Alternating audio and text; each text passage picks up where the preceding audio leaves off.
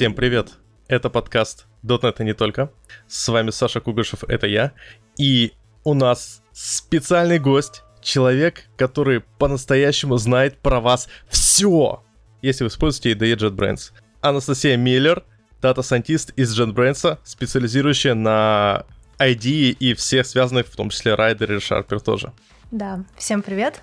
А, меня зовут Стася. Я действительно работаю в JetBrains, я действительно работаю аналитиком данных.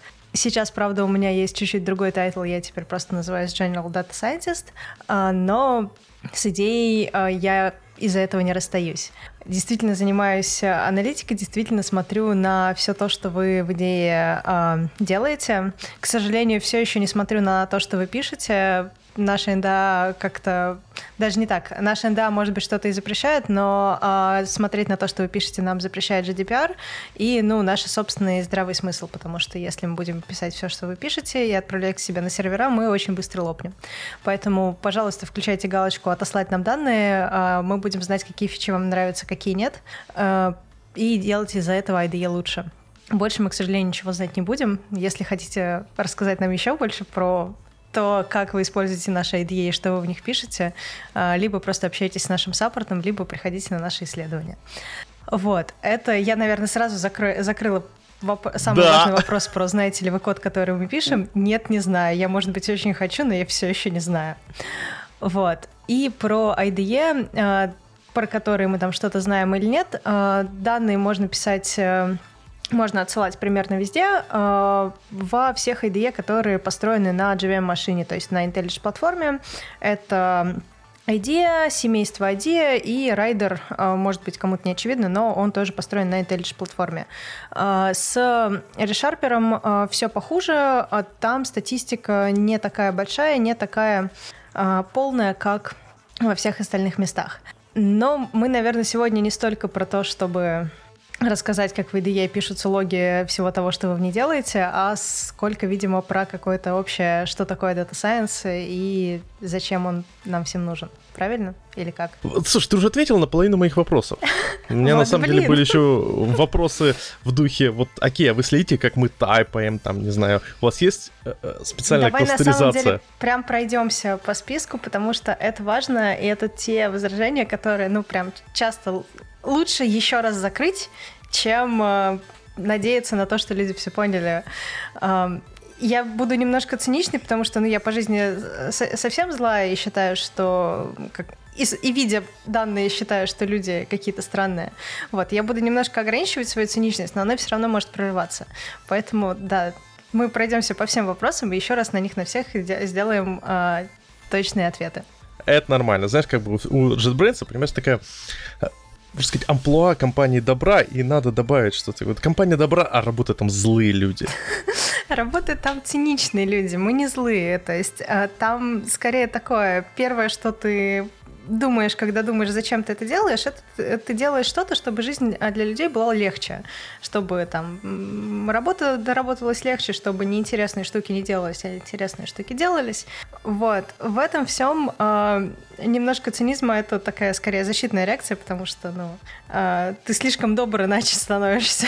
А в, а в смысле? То есть, э, а что плохого быть э, дата-аналитиком, дата-сайентистом добрым, добрым дата-аналитиком, дата-сайентистом, э, да ничего, наверное, просто, ну, ты смотришь на данные и э, видишь, э, например, что это, наверное, не секрет, это уже подтверждено кучей качественных исследований, э, что люди работают там 4 часа в неделю в IDE.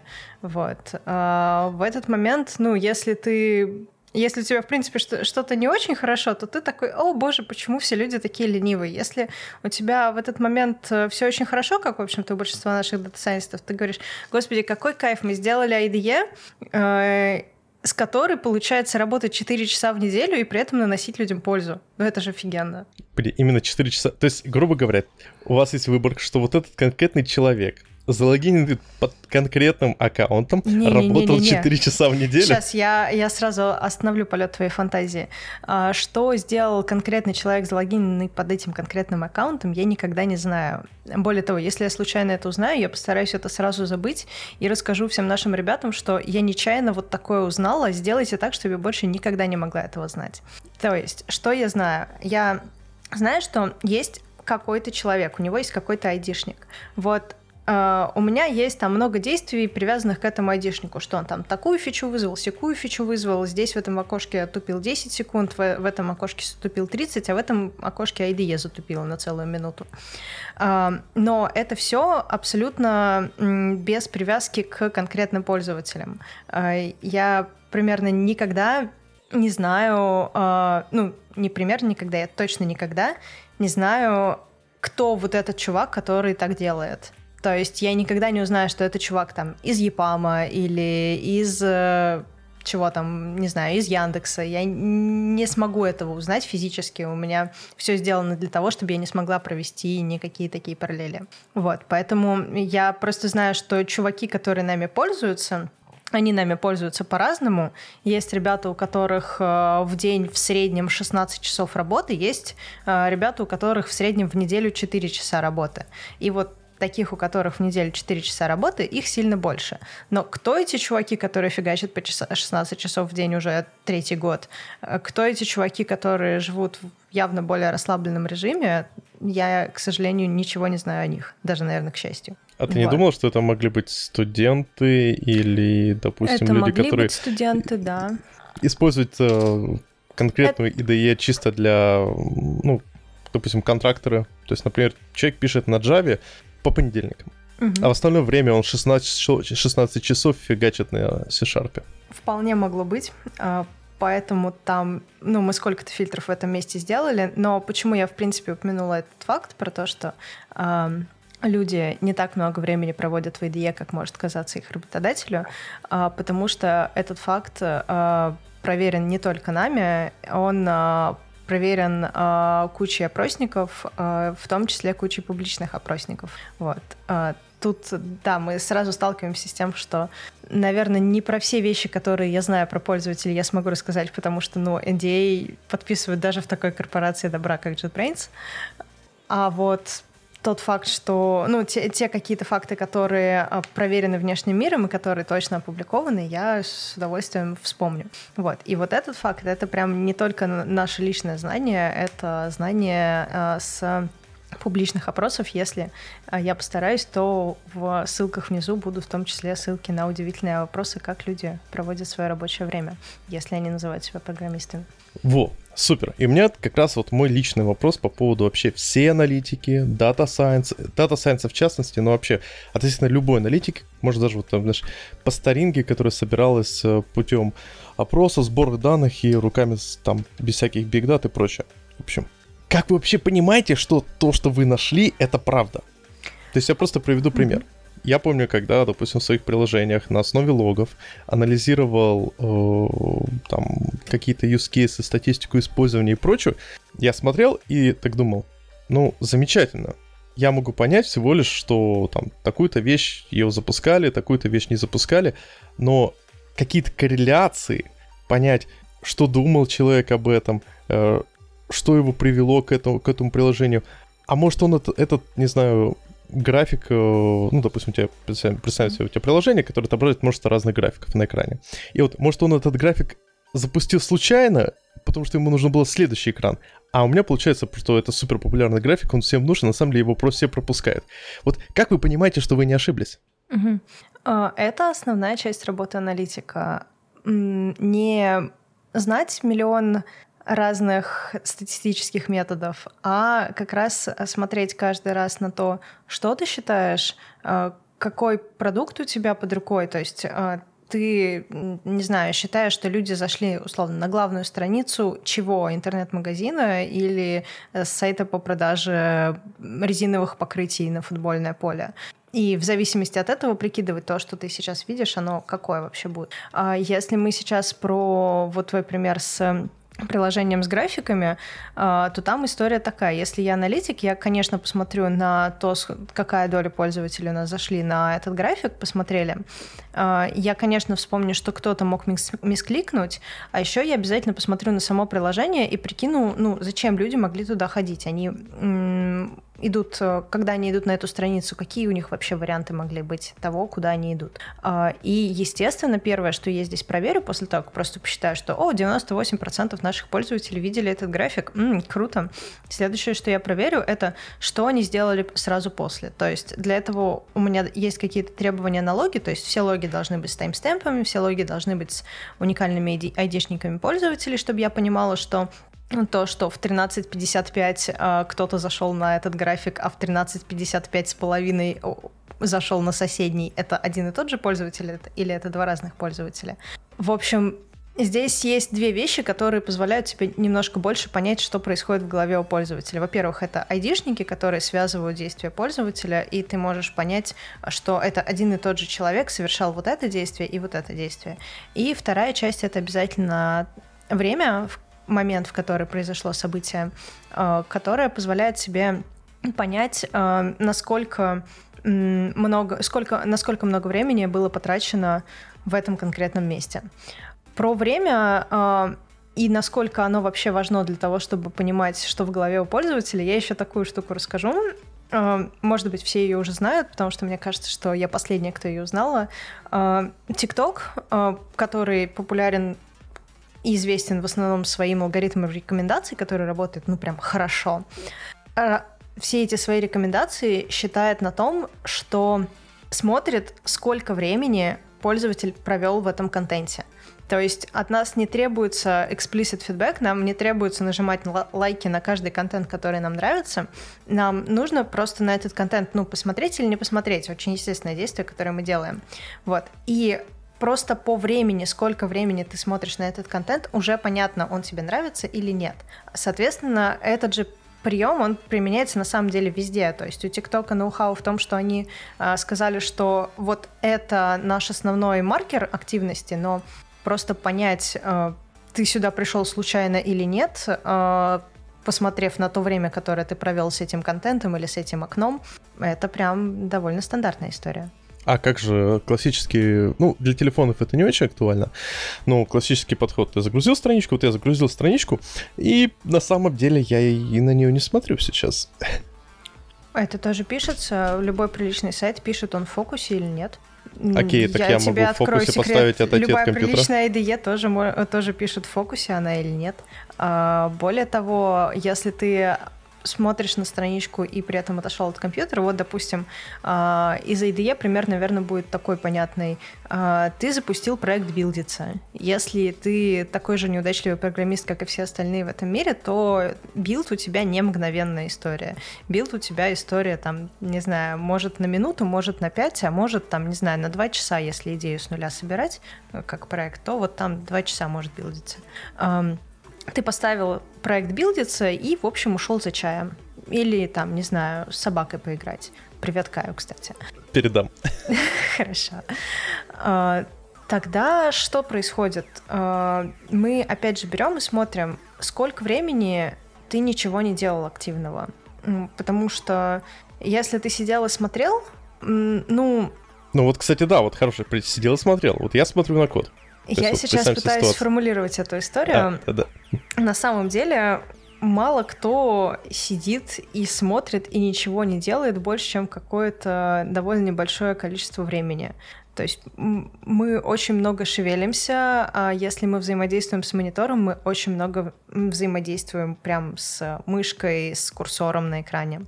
А поэтому здесь все просто. Если ты сколько-то минут э, не совершаешь никаких действий, то мы считаем, что все, ты ушел. Э, вот когда совершишь что-нибудь активное, тогда и вернешься. Вот. Во, то есть вот... Э, здесь все просто. Во, у меня как раз вот к этому моменту э, у меня есть такой небольшая веселая история. Я использую Rescue Time угу. для того, чтобы трекать свое время. То есть Понимаю. у нас в компании это не принято. Да. Ну, в компании у нас в компании этого не принято, но это приятно для work-life баланса. Э, так вот, эта зараза иногда меня жутко бесит, когда ты сидишь. Первый кейс. Я сижу на митинге и что-то объясняю ребятам. То есть у меня часовой митинг, в течение которого я что-то рассказываю.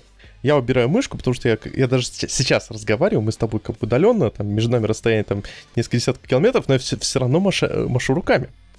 Понимаю, да. Потому что мышку как бы зачем ты можешь махать руками. И у меня том же Rescue Time дико бесило, что у тебя, допустим, целый день митингов, где вы что-то серьезно обсуждаете, он говорит, да, у тебя сегодня фокус тайма полчаса. Это вот те моменты, когда ты переключался между митингами. А то, что я там 8 часов просто языком треплю, это его не волнует. И то Слушай, же самое в IDE. Если я документацию читаю, или у меня там какой-то код, который я сижу и вот пытаюсь, держу руки на голове, чтобы хоть как-то Справиться и выдираю с волосы. Эмоций. Да, и выдираю волосы, э, и попутно пытаюсь разобраться в этих 100 э, строчках на своем вертикальном мониторе. Угу. Смотри, тут опять же э, время, которое ты, которое мы считаем границей для периода неактивности, оно взято не с потолка, оно взято, опять же, с распределения. Это тоже одна из основных историй про э, Data Science в целом, как мы вытаскиваем какие-то новые знания. Мы же не э, ходим по данным и смотрим на все удивительные паттерны. Для этого, ну, как бы нам глаз не хватит, нам алгоритмов не хватит, нам не хватит эм, в каком-то смысле мощностей, не в том, в котором ты подумал. Я, может быть, чуть попозже объясню. Эм, мы обычно оперируем распределениями. История такая когда-то, ну, довольно давно, я не понимаю, причем как так случилось, э, кто-то изобрел теорию вероятности. Ну, прям не кто-то один, а много, человек сели, подумали и согласились, что это прикольная штука, думать, что вот... Это же заказ был, чтобы э, в азартные игры классно играть. Может быть. Э, я, если честно, не интересовалась особо сильно именно тем, как, как оно все случилось, но... В те, в те времена просто была очень интересная история. Э, в вот высших кругах, опять же, знаете, э, очень э, любили делать такую фишку. Человек объявлял какую-то азартную игру в духе. Давайте я кину там кубик, если он там выпадет три раза в 6, то ты мне э, отдашь все деньги. Если же не выпадет три раза по 6, то я тебе отдам какую-то небольшую сумму. То есть смысл был в том, чтобы предложить игру, которая для оппонента кажется 100% выигрышной, но на деле она будет э, более для выигрышной. Него совсем для... не выигрышной. Да, mm-hmm. да, да. То есть, э, причем так как в эти, э, ну, рассказывают ситуацию, что некоторые люди просто богатели на таких играх, по простой причине, они играли постоянно, это была их основной де... основная деятельность. То есть они сидели и играли целыми как бы э, сутками с разными людьми. Просто и таким образом как бы работал на них э, закон больших чисел. То есть если у тебя в среднем там допустим, в среднем 60... выигрыш, э, там, не знаю, вероятность выигрыша 55%, да, да. то э, если ты проведешь достаточное количество игр, то ты вообще-то выиграешь. Если ты при этом на проигрыше примерно ничего не теряешь, то у тебя вообще все по жизни хорошо. И очень естественным образом отсюда вырастает математическое ожидание. Ты как раз смотришь на свои потери, на свои выигрыши, и считаешь, сколько ты в среднем будешь выигрывать. Огонь, слушай, не слышала этой истории.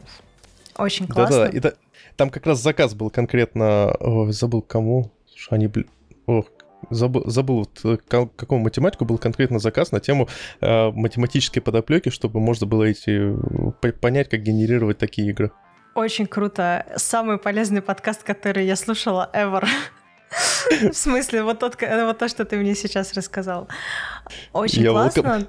Да, в общем, эта история, она продолжается до сих пор. А, мы уже не столько играем в игры, мы сколько наблюдаем за происходящим, а, потому что, начиная с какого-то уровня обобщения, а, все то, что, на что ты смотришь, является случайной величиной. В том числе поведение пользователя является случайной величиной. И так-то сами пользователи тоже являются случайной величиной. Ну, то есть я, когда сижу в и что-то кодю, я на самом деле просто реализую м, случайным образом что-то из довольно естественных вещей, которые могут происходить в PyCharm. Вот. И если мы поднимемся на уровень выше, посмотрим на всех пользователей одновременно, то мы увидим, что какие-то штуки происходят часто, например, люди часто пишут код, а какие-то штуки происходят редко. Например, evaluate expression в дебаггере люди пользуются сильно реже, чем пишут код. Не знаю, очень крутая фича, но может быть, потому что юным э, дата-сайентистам не очень нужен дебаггер в принципе. Это прям загадка. А дальше Да случайно... несложно докопаться. Да, ну, то есть есть миллион версий, а, почему так происходит. А, что здесь важно-то, что когда мы смотрим чуть-чуть сверху на происходящее, с, или сбоку, я не знаю, как тебе приятнее, становится видно, что какие-то вещи вида там отвлечься на 5 минут э, это ок, и так делают все, и потом э, возвращаются. А когда мы отвлекаемся, там, не знаю, на два часа, то мы с гораздо меньшей вероятностью через эти два часа возвращаемся обратно кодить, ну, делаем обратно какое-то активное действие. И мы просто по вот этому принципу, что, ну, с какой вероятностью ты вернешься обратно, если ты уже столько времени отсутствуешь, а, выбираем, например, а, то, когда закончится сессия. Вот. Вообще этот принцип, что посмотреть на распределение и понять, где у него центр, где у него типичные значения, где э, примерно все так делают, а где края, где вот так делает вот этот конкретный айдишник, но все остальные такой ерундой не занимаются ни разу в жизни, а, это прям основной мой инструмент работы. Посмотреть на распределение и понять, где у него средняя, а где у него какая-то дичь. Просто сразу кейс. Человек два часа работал в IDE. Я, допустим, когда пишу бэкэнд, я в Rider е пишу бэкэнд, и в VS Code пишу фронтенд.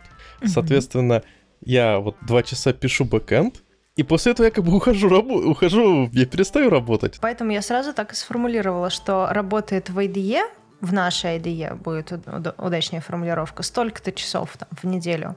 А, это не значит, что это, в принципе, все рабочее время человека. Это значит, что еще он пошел на build-сервер, пошел в другую IDE, пошел в Slack, а, пошел на митинг, и, возможно, с митинга тоже немножко покодил, у всех разные митинги человек может сделать еще миллион других вещей, а, просто именно написанием кода в наших IDE он будет заниматься не все 40 своих рабочих часов. И даже это иногда открытие. Тут скорее, на самом деле, страшные ребята, у которых, а, ну, которые кодят по 40 часов в неделю. Вот я бы скорее таких опасалась. А ты не думала, что есть люди, которые экономят? То есть вот у тебя есть компания, Э, они не хотят э, да, они меняются лицензией. Да, да, да. То есть, может быть, даже просто вот у тебя компания э, и компьютер шарится. То есть с утра поработал один, потом другой, третий и потихоньку. Ну, если у тебя компьютер шарится между разными коллегами, то а, да, скорее всего, мы их всех будем считать одним человеком, а, но Здесь вот вторая история про, как вы понимаете, что у людей в головах, смотря на данные. Scientist не, очень редко работает один. Scientist э, всегда работает в команде, и в этой команде всегда есть ребята, которые общаются с пользователями. Возможно, это тот же самый data scientist, возможно, это какой-то другой человек. И всегда в этой команде есть ребята, которые, собственно, разрабатывают продукт. А, поэтому, если, например, я принесу а, результат вида, знаете, я посмотрела, и люди дебажат сутками, в смысле вообще не прерывая сессию дебага, сутками дебажат, и это прям норма если я вдруг такое принесла и почему-то не стала перепроверять это сама, вот, то первое, что мне скажут, это Настя, ты уверена, что с данными все ок? Потому что, ну, согласно нашему опыту, люди не дебажат сутками. Люди там еще кушают, спят э, и занимаются другими приятными вещами. Вот. Можно сделать, опять же, ту же отсылку к райдеру и интеграции с Unity в райдере, и ты нажимаешь кнопочку debug, он подсасывается к э, процессу Unity, и на самом деле это основной кейс, в котором ты обычно работаешь. То есть ты продолжаешь mm-hmm. кодить. То есть у тебя там э, бесконечный дебаг. Ну, ну, потому что у тебя удобно. У тебя mm-hmm. в режиме эдитора тоже дебаг работает, э, в режиме всего. То есть у тебя, по сути дела, ты всегда можешь поставить брейкпоинт, и, по сути, запускаешь приложение ты всегда в Unity, а не в райдере. То есть, mm-hmm. да, дебажишь сутками. Угу. Ну вот, соответственно, что? Соответственно, для райдера дебажить сутками норм. И если я такое принесу, мне скажут, ну да, мы в курсе. Или нет, кстати, не знаю. Попрошу ребят из рейдера послушать этот подкаст. Они, может, что-то новое для себя узнают. А, а если я принесу такое для вот условного DataSpell а. У нас, кстати, вышла новая IDE для дата сайентиста. Если вы вдруг хотите посмотреть, то посмотрите. Ну, кажется, что вот для дата-сайентистов дебажить круглыми сутками — это не кейс, вот, а для ребят из Rider а — кейс. Вот, поэтому а, здесь всегда истории, можем ли мы делать какие-то выводы на уровне одной IDE, на уровне э, всех программистов в мире, на уровне всех программистов в мире, в принципе, сложно делать выводы. Вот. В общем, каждый раз, как, когда есть какой-то вывод, э, который ты хочешь сделать, ты проверяешь, где его границы применимости. То есть э, для кого ты его сделал, для каких людей, для каких IDE, для каких... Угу. И вот, кстати, насчет дебага. Потому что обычно, вот если программист, разработчик смотрит, что у него что-то не то, он идет дебажить. То есть mm-hmm. в идеальной ситуации как бы наше все это дебаг и observability. Там как бы проблем на продакшене увеличиваем там level до трейса и включаемся, начинаем смотреть, глазами искать. А у вас же там большие объемы данных. Вы же не можете все глазами просмотреть. Что, вот что происходит, если ты запустила какой-то обраб... как, не знаю, какую-то обработку датасета, через там полчаса или сколько-нибудь там времени оно все переколбасилось, приходит, и в результате Какая-то полная дичь. фигня. Да. Ага. Сейчас я только подчеркну, мы сейчас переключились с а, что в JetBrains делают с данными на как выглядит процесс работы дата-сайентиста. Мягенько, а, мягенько. Да, вот. Это прям очень крутой вопрос. А, мы на него потратили в свое время прям много усилий. Ну, просто потому что мы, когда мы делали IDE для Data Science, это, это был, как ты понимаешь, самый важный вопрос, а что вы вообще делаете? Как?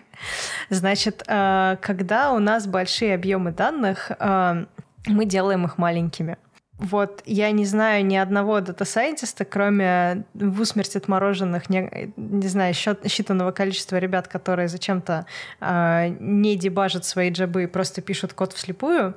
Э, обычно все происходит так. Ты понимаешь, вот у меня здоровенная куча данных, э, там, не знаю, несколько терабайт лежат э, где-то на сервере, они, понятно, не лежат уже у меня на компе, потому что им там негде лежать. А, и мне нужно через них, через все пробежаться и что-то там из них вытащить и посчитать.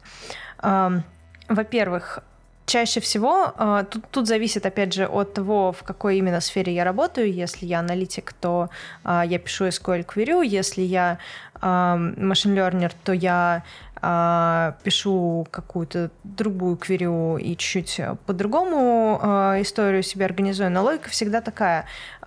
Сначала я из вот этого здоровенного массива данных выбираю только те вещи, те события, которые мне интересны, и потом с теми событиями, которые э, мне интересны, э, из них я, если это все еще слишком большой набор данных, я из них просто беру какой-то кусочек.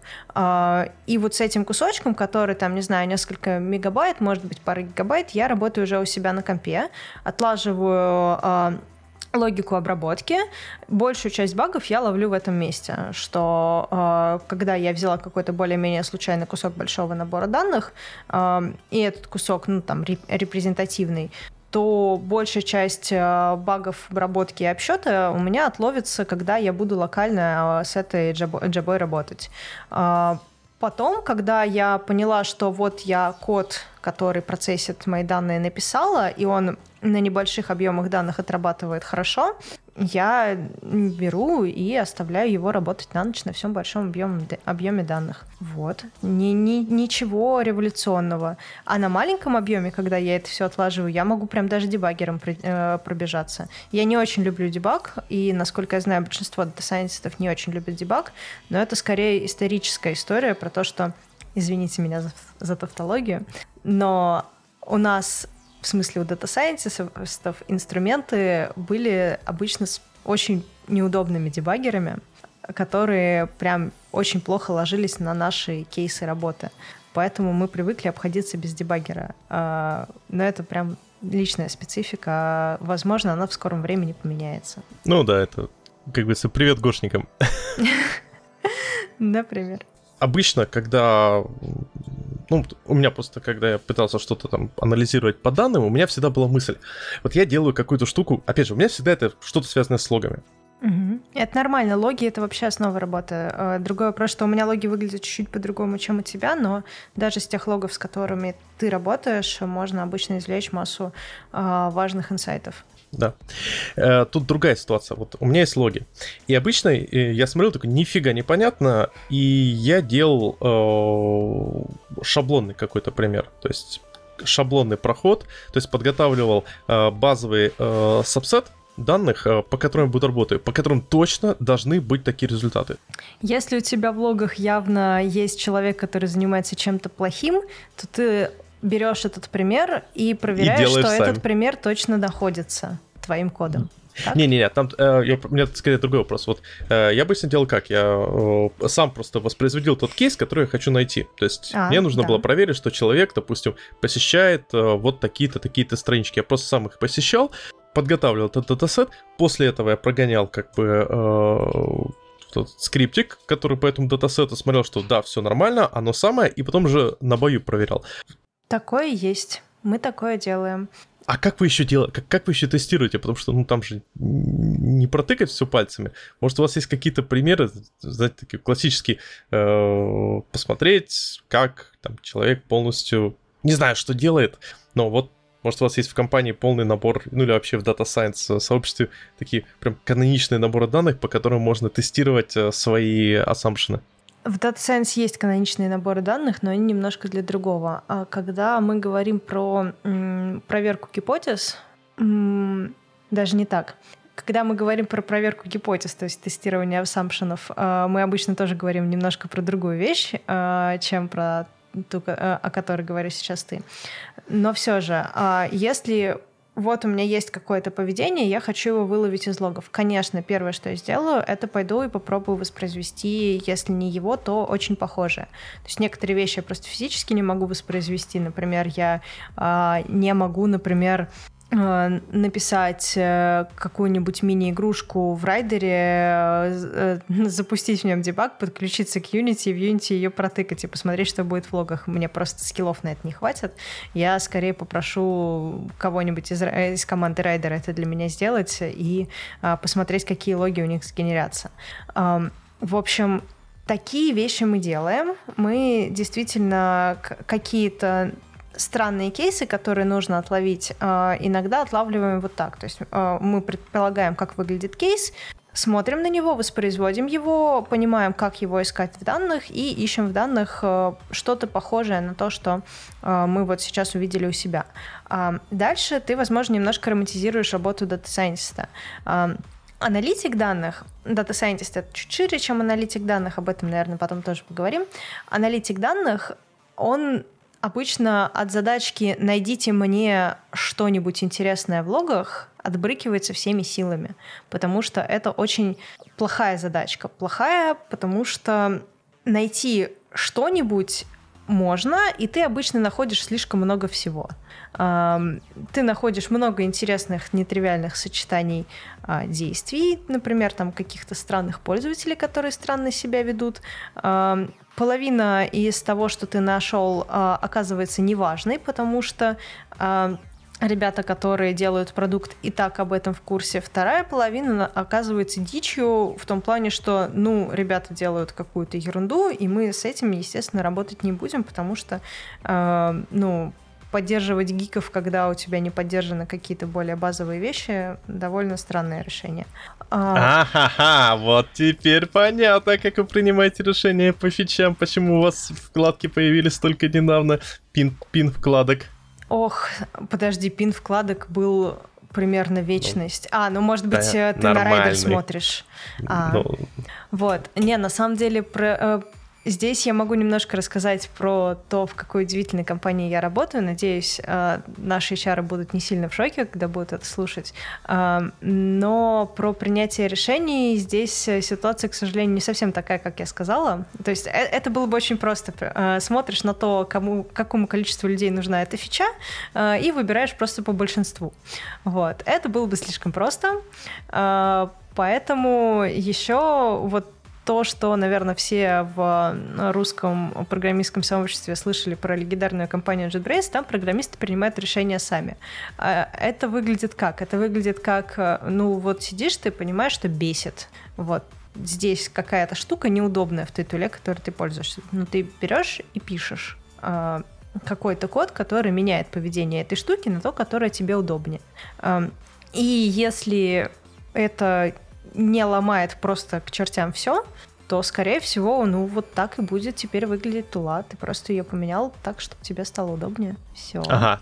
То есть, так как конкретно сам эдитор для райдера разрабатывает в первую очередь компания, э, команда, которая занимается ID, получается, что если у нас чего-то нет, это означает, что что-то не бесит вот того джависта. Поэтому Rider разрабатывается чуть-чуть по-другому. В то, как разрабатывается Rider, я стараюсь не лезть, а, потому что Rider разрабатывается при этом на каких-то космических скоростях. То есть ты как бы ты к ним полез, тебе голову снесло, руки оторвало, вот, и вот оставшимися культяпками ты им что-то накодил. А, я не уверена, что это стоит включать в подкаст, если честно. Нормально, погоди-ка, людям как раз интересно узнать, как разрабатывается Rider, потому что я тоже в восторге а. от того, какие фичи новые добавляются, что все очень круто, э, и то, что как бы э, там все по-космически, это здорово. Вот, там э, какая-то невероятная скорость разработки, в смысле, что ребята очень быстро работают, очень э, много и качественно принимают решения, э, в чем им в том числе под, э, помогают данные. То есть ребята, кажется, первые, кто настолько сильно и много и часто использует данные среди а, всех наших команд. А, поэтому у райдера как раз а, меньше вот этот фокус на м, конкретному джависту неудобно и больше фокус на а, я вижу, что 80% наших пользователей после нажатия на эту кнопочку отменяют действия, наверное, надо что-то с этим делать. То есть они вот эти штуки регулярно проверяют и а, регулярно по фидбэку что-то э, что чинят. А, то есть, вот ну, кто эти 16 часов, э, вот кто эти люди, которые по 16 часов в день работают. Да, есть у меня такое ощущение, что это именно они. В общем, здесь какой был исходный вопрос, напомни, пожалуйста. Да забей, у нас уже, у нас же подкаст .NET RMO, у нас специально в э, подкасте сказано .NET и не только, чтобы а. всегда можно сказать, а вот это мы говорим, а не только. А, хорошо, хорошо.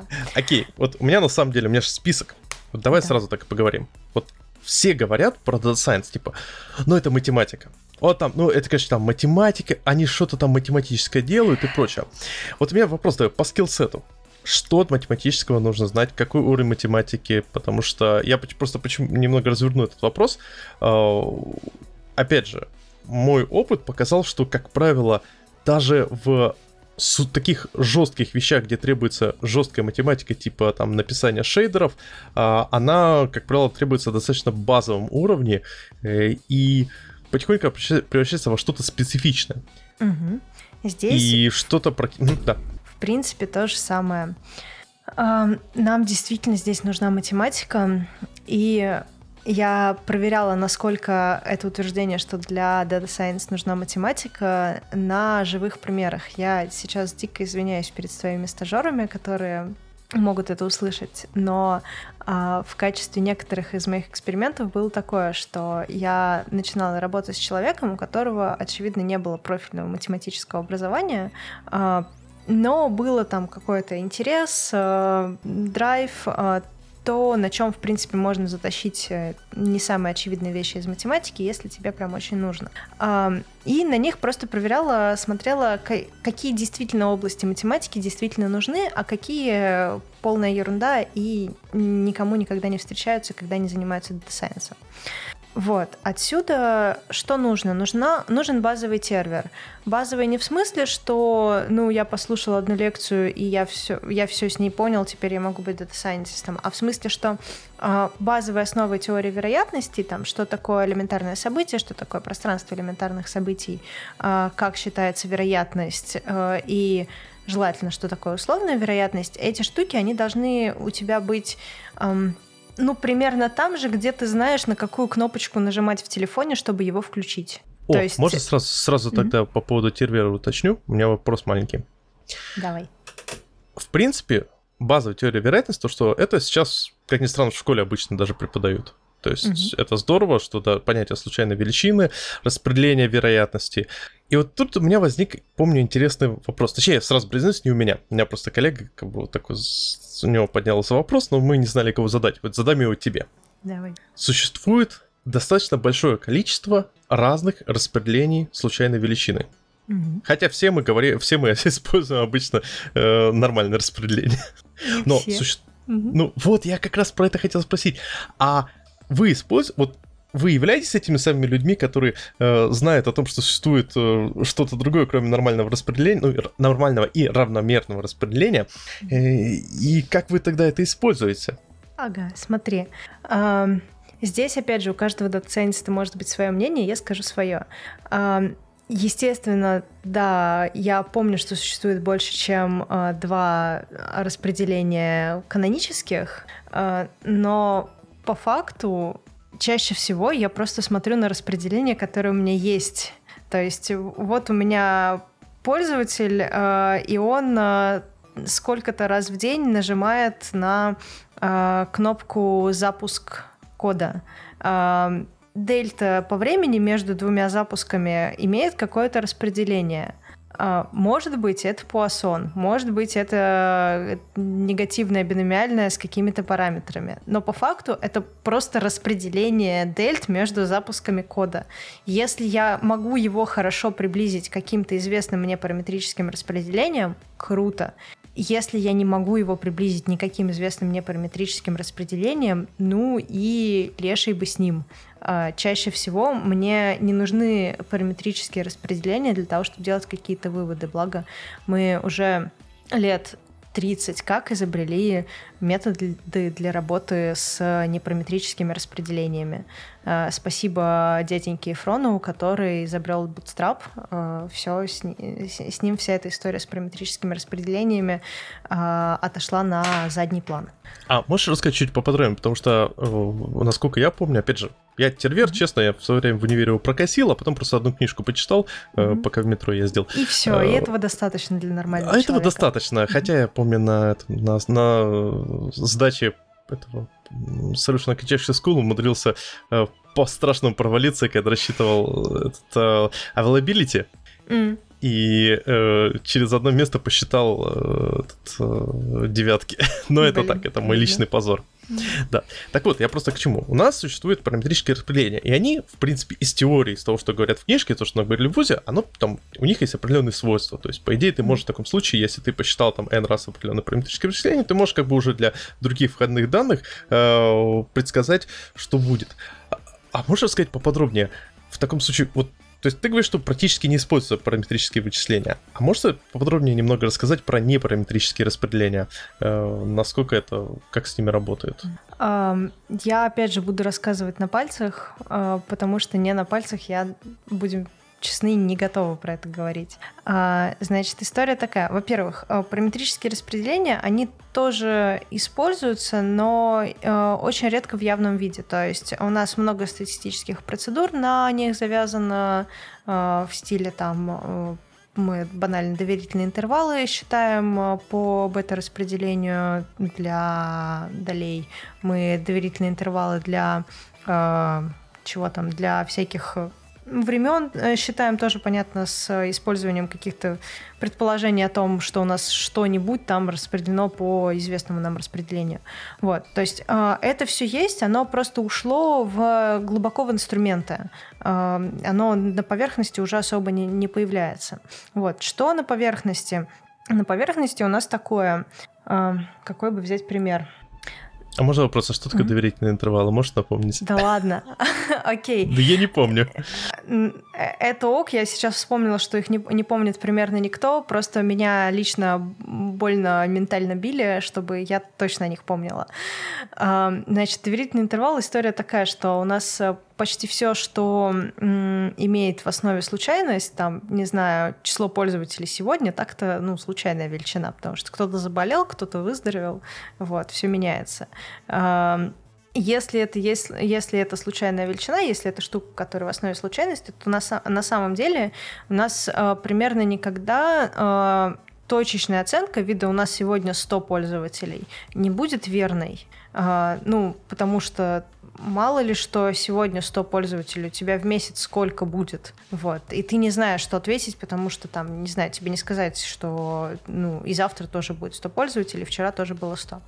Вот, поэтому у тебя есть э, доверительные интервалы, это история про то, что с заданной вероятностью у тебя та величина, которую ты пытаешься померить, попадает в этот интервал. Здесь, наверное, лучше такой пример привести. Какая доля пользователей IDE нажимает на зеленый треугольничек? Вот тот, который для запуска кода. Если я скажу 90%, так от балды, то ну, я либо попаду э, в, прав... В, правильную, в правильную долю, либо нет. Причем с вероятностью около сотни процентов я не попаду, потому что ну, сложно на самом деле попасть в чиселку. Прям чиселки, они маленькие. Ну да. Вот. Э, маленькие в смысле узенькие на прямой из всех чиселок. Поэтому у меня есть такой офигительный инструмент, как доверительный интервал. Я говорю, с вероятностью 95% у нас доля пользователей, которые нажимают на зелененький треугольничек, это там, ну, где-то от 70 до 80. Вот если я возьму, э, если я скажу, что эта доля пользователей где-то между 70 и 80, в 90%, случ... в 95% случаев я буду права если вот эта вся конструкция верна, а, то между 70 и 80 это доверительный интервал для вот этого конкретного значения. А, сейчас я, наверное, сделала сложное объяснение. Если попроще и для того, чтобы использовать, то так. Доверительный интервал — это место, в котором чаще всего а, оказывается то, что ты хочешь измерить. То есть то, что ты угу. хочешь измерить, примерно никогда не является конкретной чиселкой, оно обычно ну, дергается в зависимости от того, когда ты это меряешь. А вот э, интервал, в котором э, та штука, которую ты хочешь измерить, дергается, он, э, ну, он обычно более-менее стабильный. Ух. Понял. И мы, Ликбез получается, по серверу, принцип... это прям интересная история, так. Да, и получается, что мы эти доверительные интервалы можем из-за э, распределения вероят... случайной величины понять. Да, да, конечно, именно так мы и делаем. Более того, э, в базовом случае это такое, смотри, доля пользователей, которые нажимают на зеленый треугольничек, это случайная величина. Э, мы ее можем померить в разные дни на разных подмножествах пользователей и получить какие-то реализации этой случайной величины, да, получить какие-то точки из ее распределения. Дальше мы смотрим, что если мы смотрели на вот этой случайной выборке, то у нас получилось 75. Если мы смотрели на вот этой случайной выборке, у нас получилось 74, 76, 75. И вот нам выборка из нашего распределения много-много точек, которые все, ну, плюс-минус в одном месте. А, дальше очень легко по ним построить доверительный интервал, сказать, что, ну, а, вот мы замерили много раз, а, как, какое у нас значение вот у этой штуки. Нам нужно понять, в каком интервале 95% этих значений.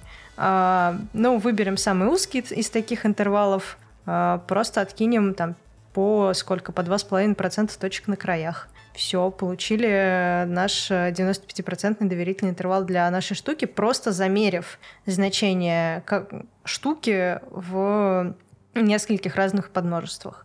Тут сложно на самом деле объяснить голосом, с картинкой было бы, наверное, легче, а, но история ровно то, что ты меня спрашивал про то, как мы работаем с непараметрическими распределениями. Вот ровно так. Ты берешь какую-то штуку, угу. которую ты хочешь померить, а, меряешь ее много-много раз и видишь, как она распределена. Вот. Из этого уже можно делать все последующие выводы вида, как она будет распределена в будущем, как она будет распределена в немножко другом подмножестве и в каких границах она обычно находится.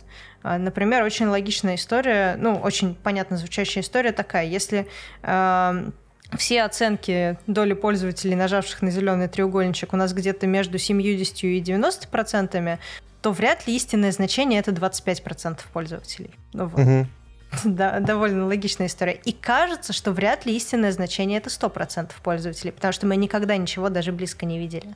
А, в общем, э, как мы работаем с непараметрическими историями? Мы берем и, и смотрим на них с открытыми глазами. А, смотришь на распределение и говоришь, ну вот оно такое, живем. То есть ты смотришь на, гра... на график глазками, ага. И у тебя в голове нейронная сеть, которая просто мачит это с э, существующими графиками, или просто смотришь, где там доверительные интервалы. Тип того. А, при этом а, довольно быстро для этого перестают быть нужны графики, в смысле вот визуализация. А, какие-то базовые штуки, понятно, что они уже делаются просто в голове.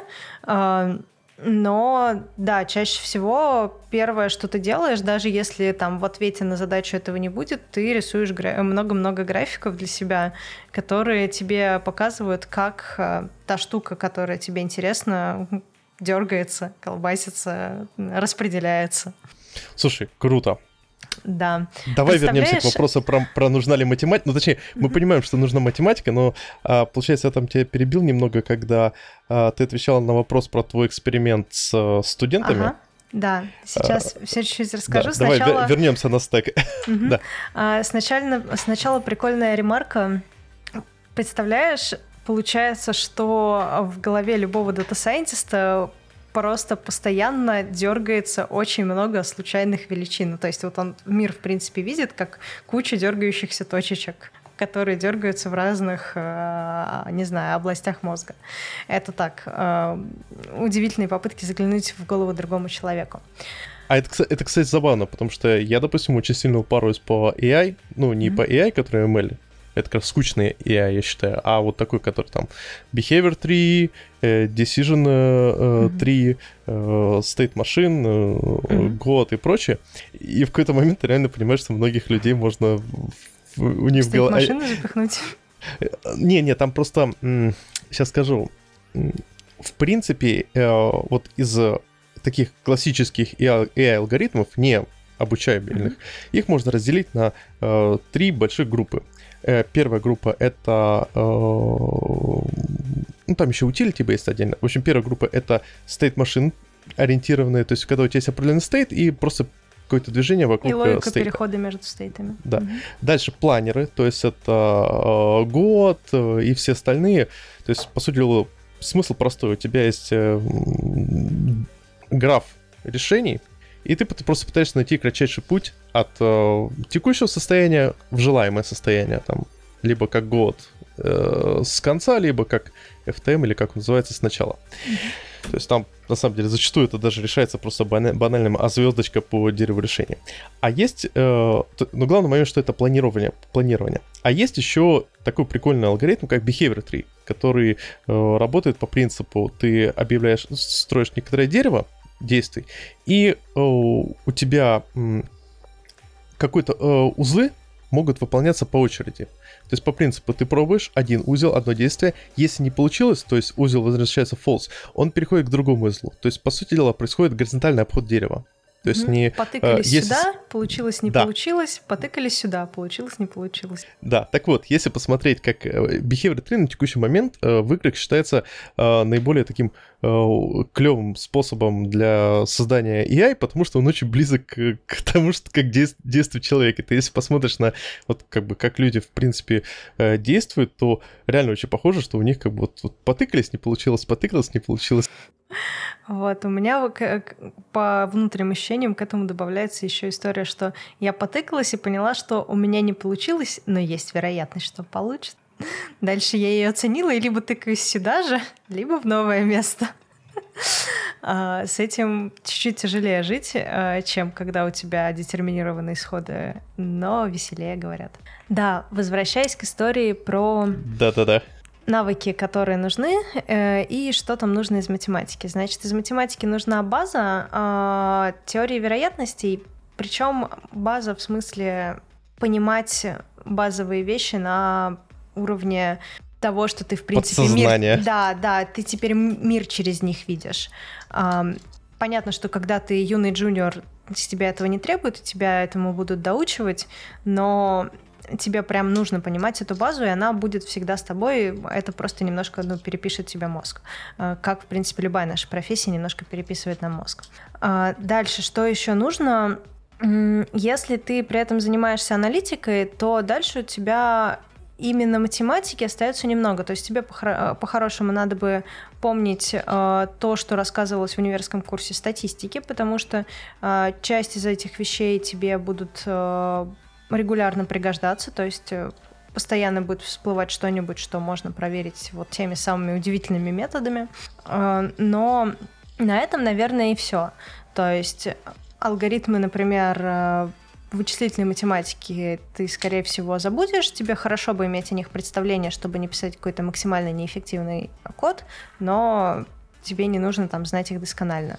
Скорее, хорошо бы... Если ты зачем-то знаешь э, алгоритмы численного дифференцирования, ну вот вдруг так случилось, а, то, наверное, раз в три года ты вызовешь э, численное дифференцирование откуда-нибудь из сайпая. Все. На этом ваше взаимодействие закончится. А, ну да, да это очень, очень это очень похоже на вот, э, ситуацию с градиентным спуском, который, по-моему, используется. Угу. Про него очень, я чуть-чуть очень... попозже расскажу. Да. Но его же никто руками не пишет. Да, смотри, теперь э, то, что я сказала, это верно для аналитиков данных. То есть, когда ты сидишь и отвечаешь на вопросы вида, а правда ли все наши пользователи видят эту зеленую кнопочку? А правда ли все наши пользователи отваливаются, когда мы им говорим, что мы э, при, сделали новую фичу?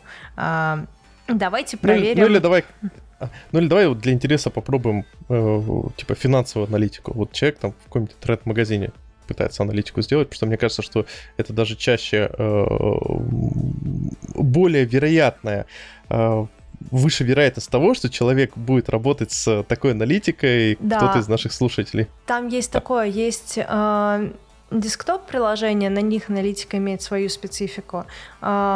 Есть мобильные приложения, на них аналитика похожа на десктоп, но с чуть-чуть другими приколами. И есть э, интернет, э, веб-приложения, и там э, аналитика тоже имеет свою какую-то третью специфику. Все зависит от того, сколько у тебя там версий одновременно в продакшене. Например, в вебе у тебя ровно одна версия приложения в продакшене. Да. Это офигенно. Божечки. Когда-нибудь я попробую работать с этим, это будет прекрасно. Вот. А когда у тебя десктоп, то как бы э, 10 версий, из них 5 пишут логи неправильно, в шестой пишется правильно, но не то, и только в десятой мы наконец-то добавили логирование на нужную нам фичу. А выводы надо сделать сейчас за 5 прошедших лет. Крутись. Вот. А, в общем, весело бывает, да.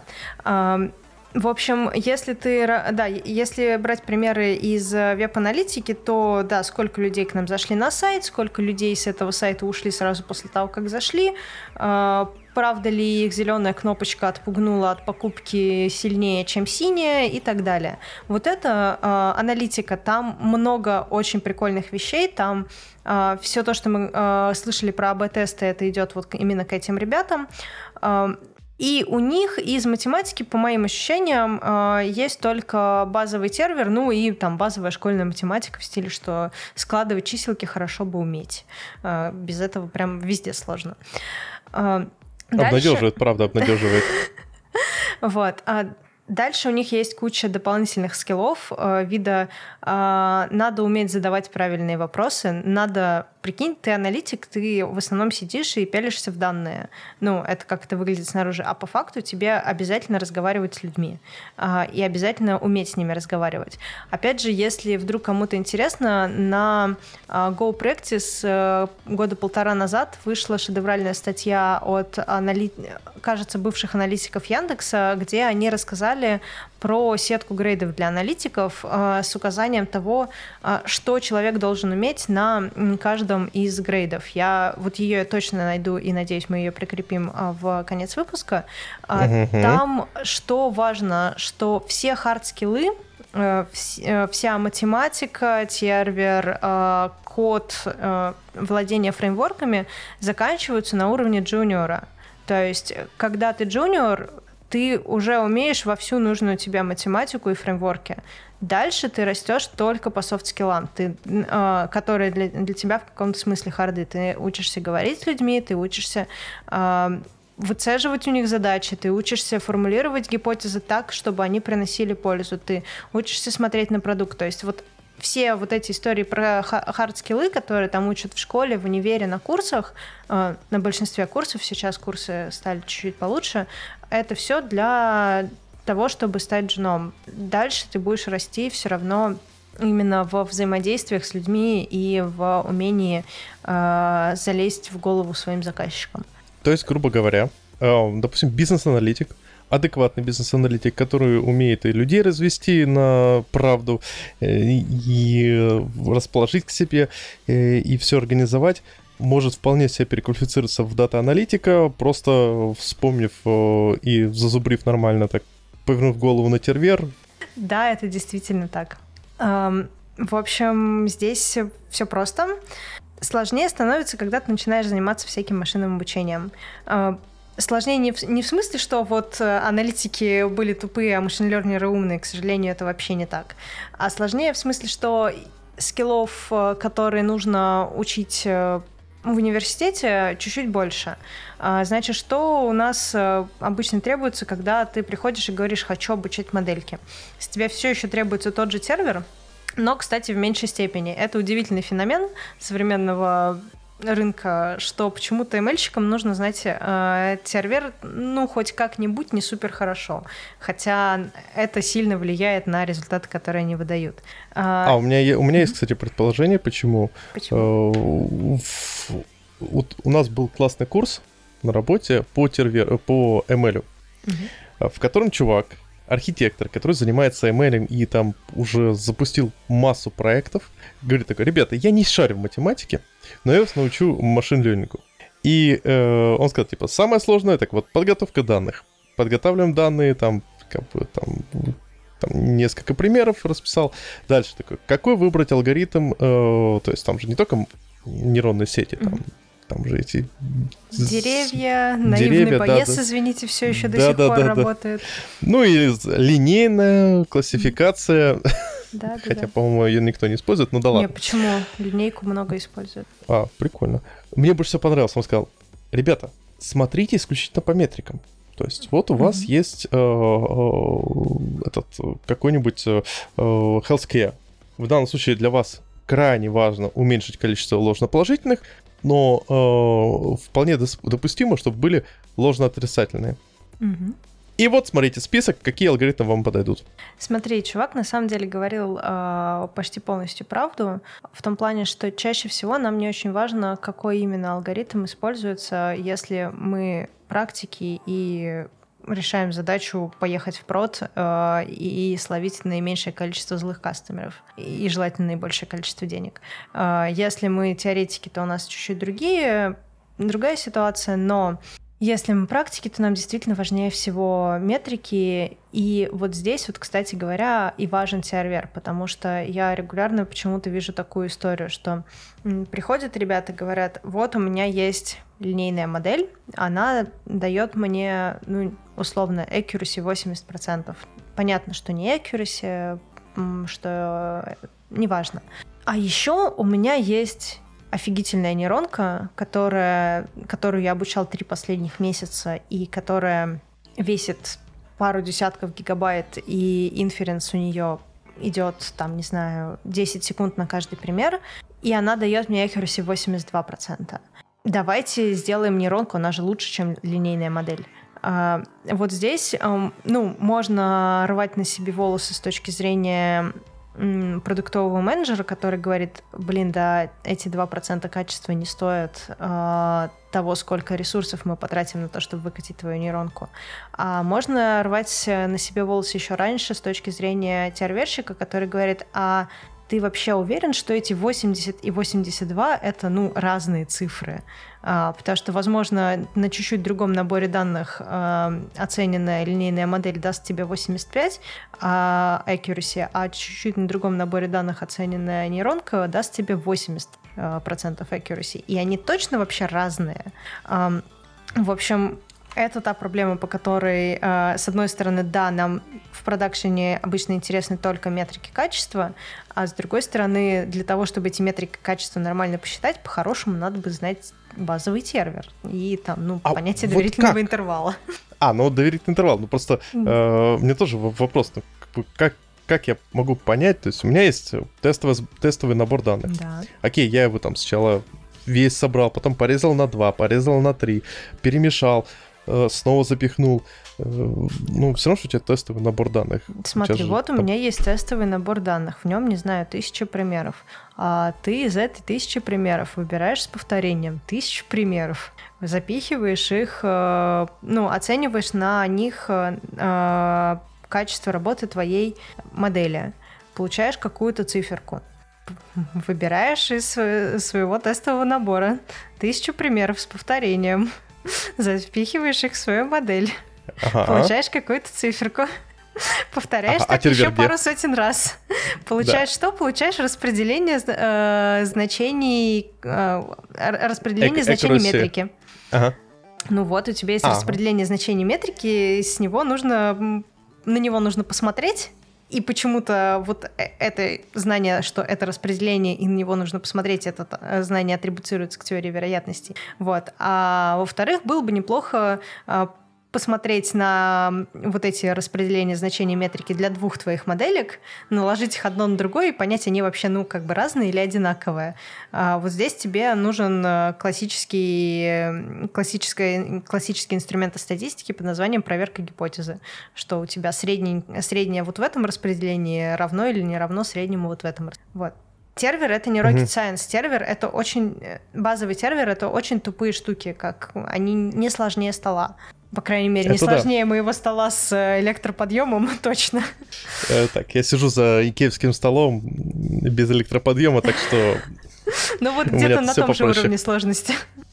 Вот. Да. А, еще про навыки математики. Смотри, вот если ты мальчик, то по-хорошему дальше тебе нужно знать, как устроен градиентный спуск, тот самый, а, потому что большинство алгоритмов у тебя сейчас а, обучаются с помощью градиентного спуска. И если у тебя что-то идет не так, тебе хорошо бы а, знать, а, ну, где это могло пойти не так. То есть э, тебе хорошо представлять, что э, вот у меня алгоритм итерационный, на каждой итерации я беру там производную, э, смотрю, в какую сторону она смотрит, сдвигаюсь в ту сторону. У меня там могло случиться где-нибудь переполнение, когда я брал производную, у меня могло случиться где-нибудь переполнение, когда я шагал в нужную сторону, у меня могла там поехать точность, у меня мог быть очень неравномерный рельеф э, поверхности, по которой я хожу, э, и я мог там промахнуться мимо какого-нибудь э, локального минимума, в который я на самом деле хотел свалиться.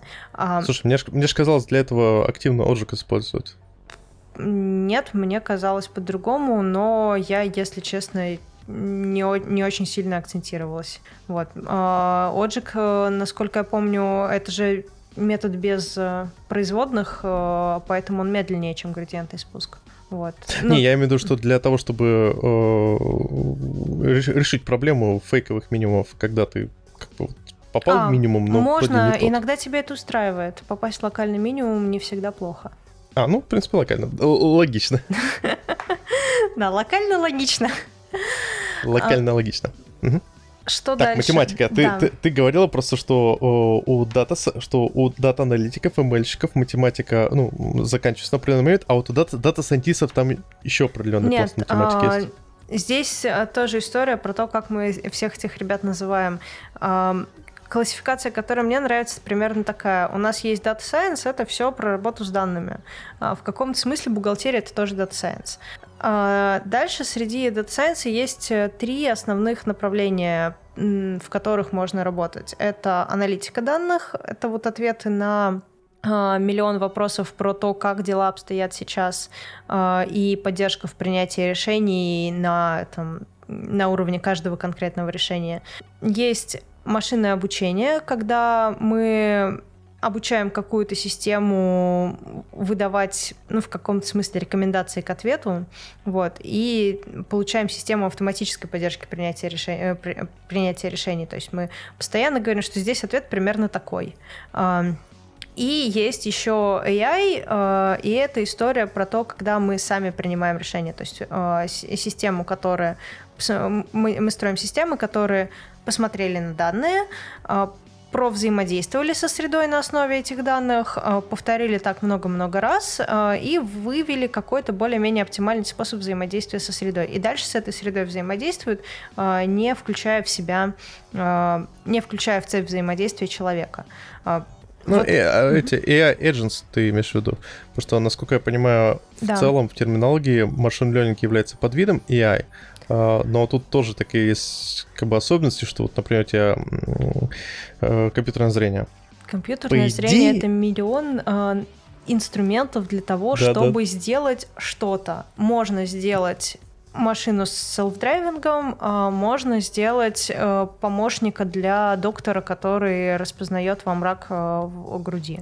Конечно. Я просто про то, что машинное зрение обычно этот как бы подвид, то есть ты как бы э, сделал recognition, и уже на основе recognition ты уже принимаешь решение.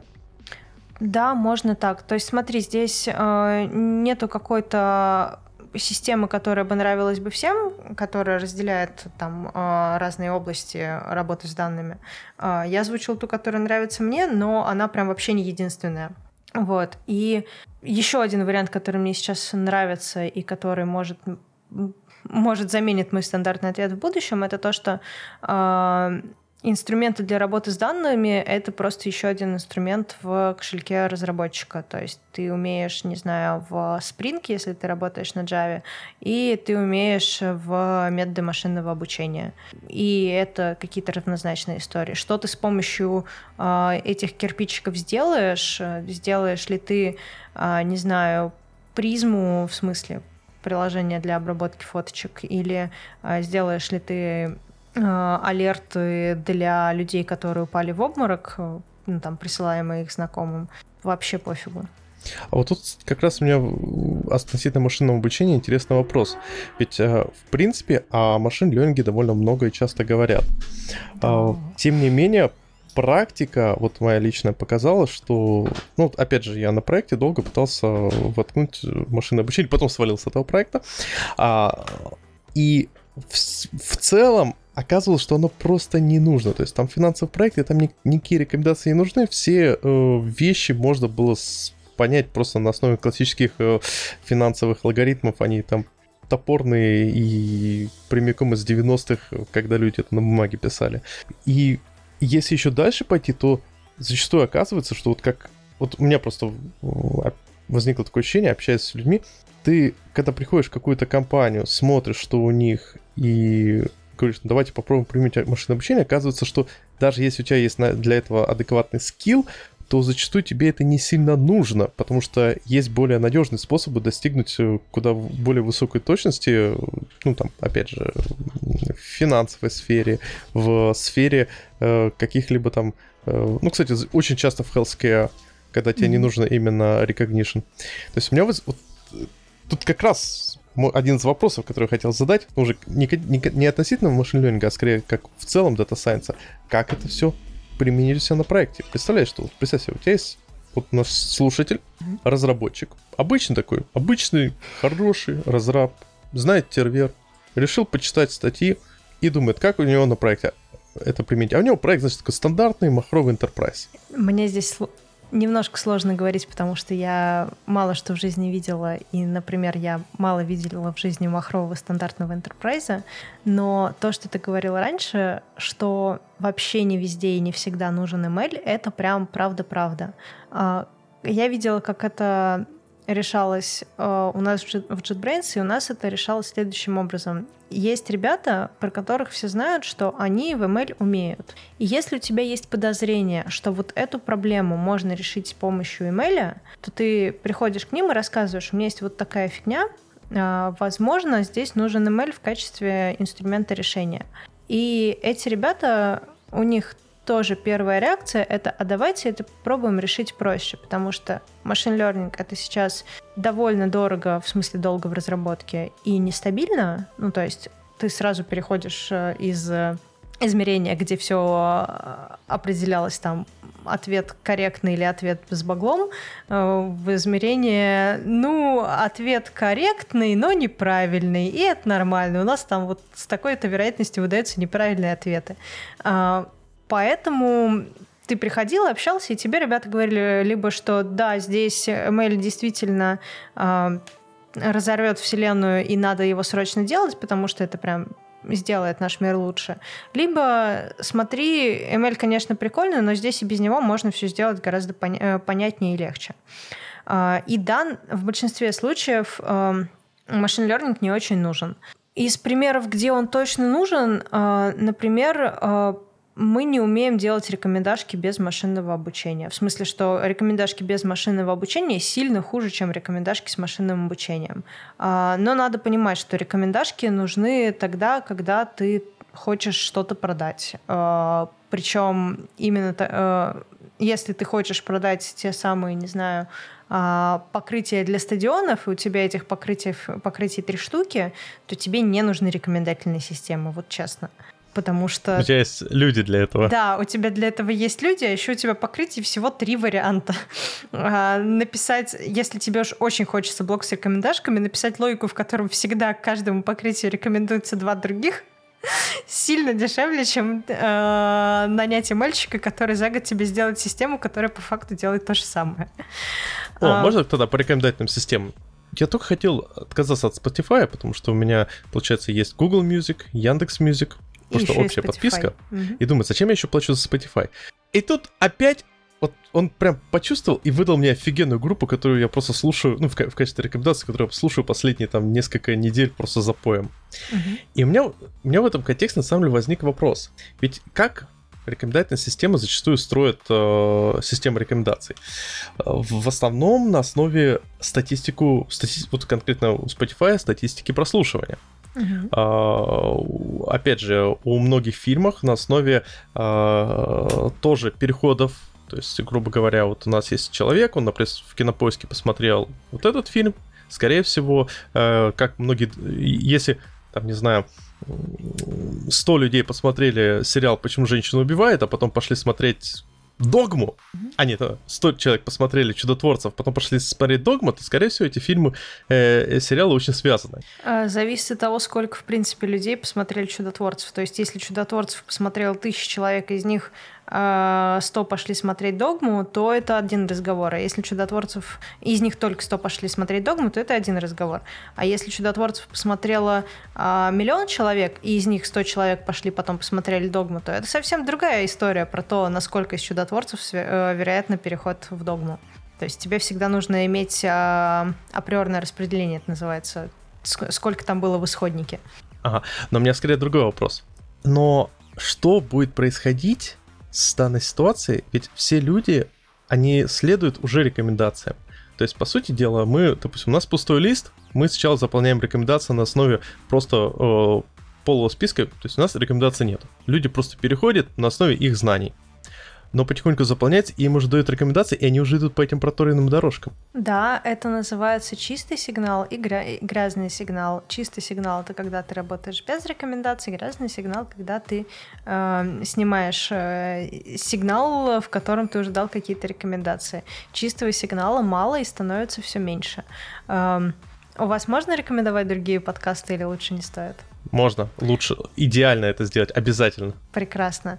Значит, есть э, дивный подкаст Вани Ямщикова «Проветримся». В нем, кажется, в прошлом сезоне был выпуск про рекомендательные системы, и там ребята в том числе говорили как раз про это, что делать, если у нас все уже с рекомендациями, как понять, что на самом деле нравится людям.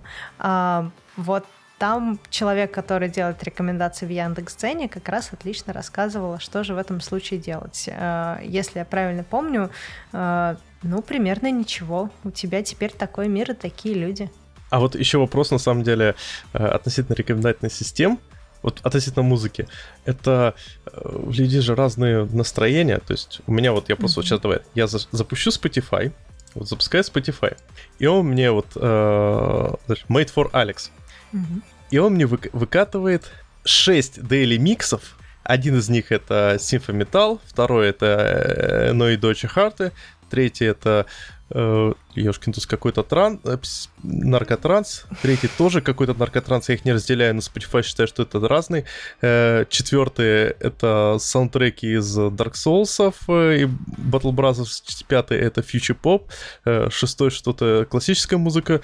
Вот у тебя получается еще и зашумлено, потому что из разряда вот сегодня я хочу послушать это, завтра я хочу послушать вот это. Да, дальше это вопрос а, того, как ты оценишь этот сигнал. То есть к тебе пришел пользователь, он из твоих шести daily миксов выбрал а, один или вообще не выбрал. То есть ты сейчас, скорее всего, Spotify закроешь а, или оставишь в фоне, но музыку не запустишь. Дальше это вопрос, как этот сигнал оценивать.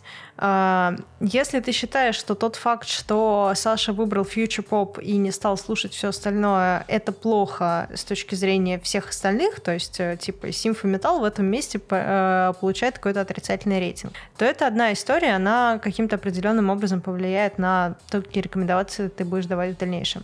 Если ты посчитаешь, что тот факт, что Саша выбрал Future Pop, э, это плюс один для Future Pop и ноль для всех остальных, то это делает тебе совсем ну, друг, другую систему и другие э, рекомендации по факту другой продукт.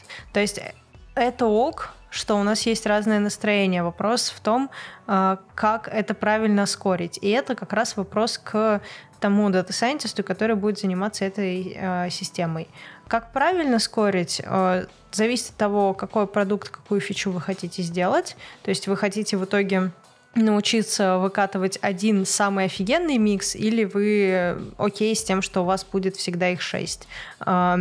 Если вы хотите выкатывать один самый офигенный микс, то вы э, строите рейтинг одним образом э, и ну, скорите неудачи одним образом. Если вы э, хотите всегда делать э, 6 миксов на разные со- события жизни и радуетесь, что вы попали хотя бы одним миксом в нужное, то вы по-другому оцениваете свои успехи. Как-то так.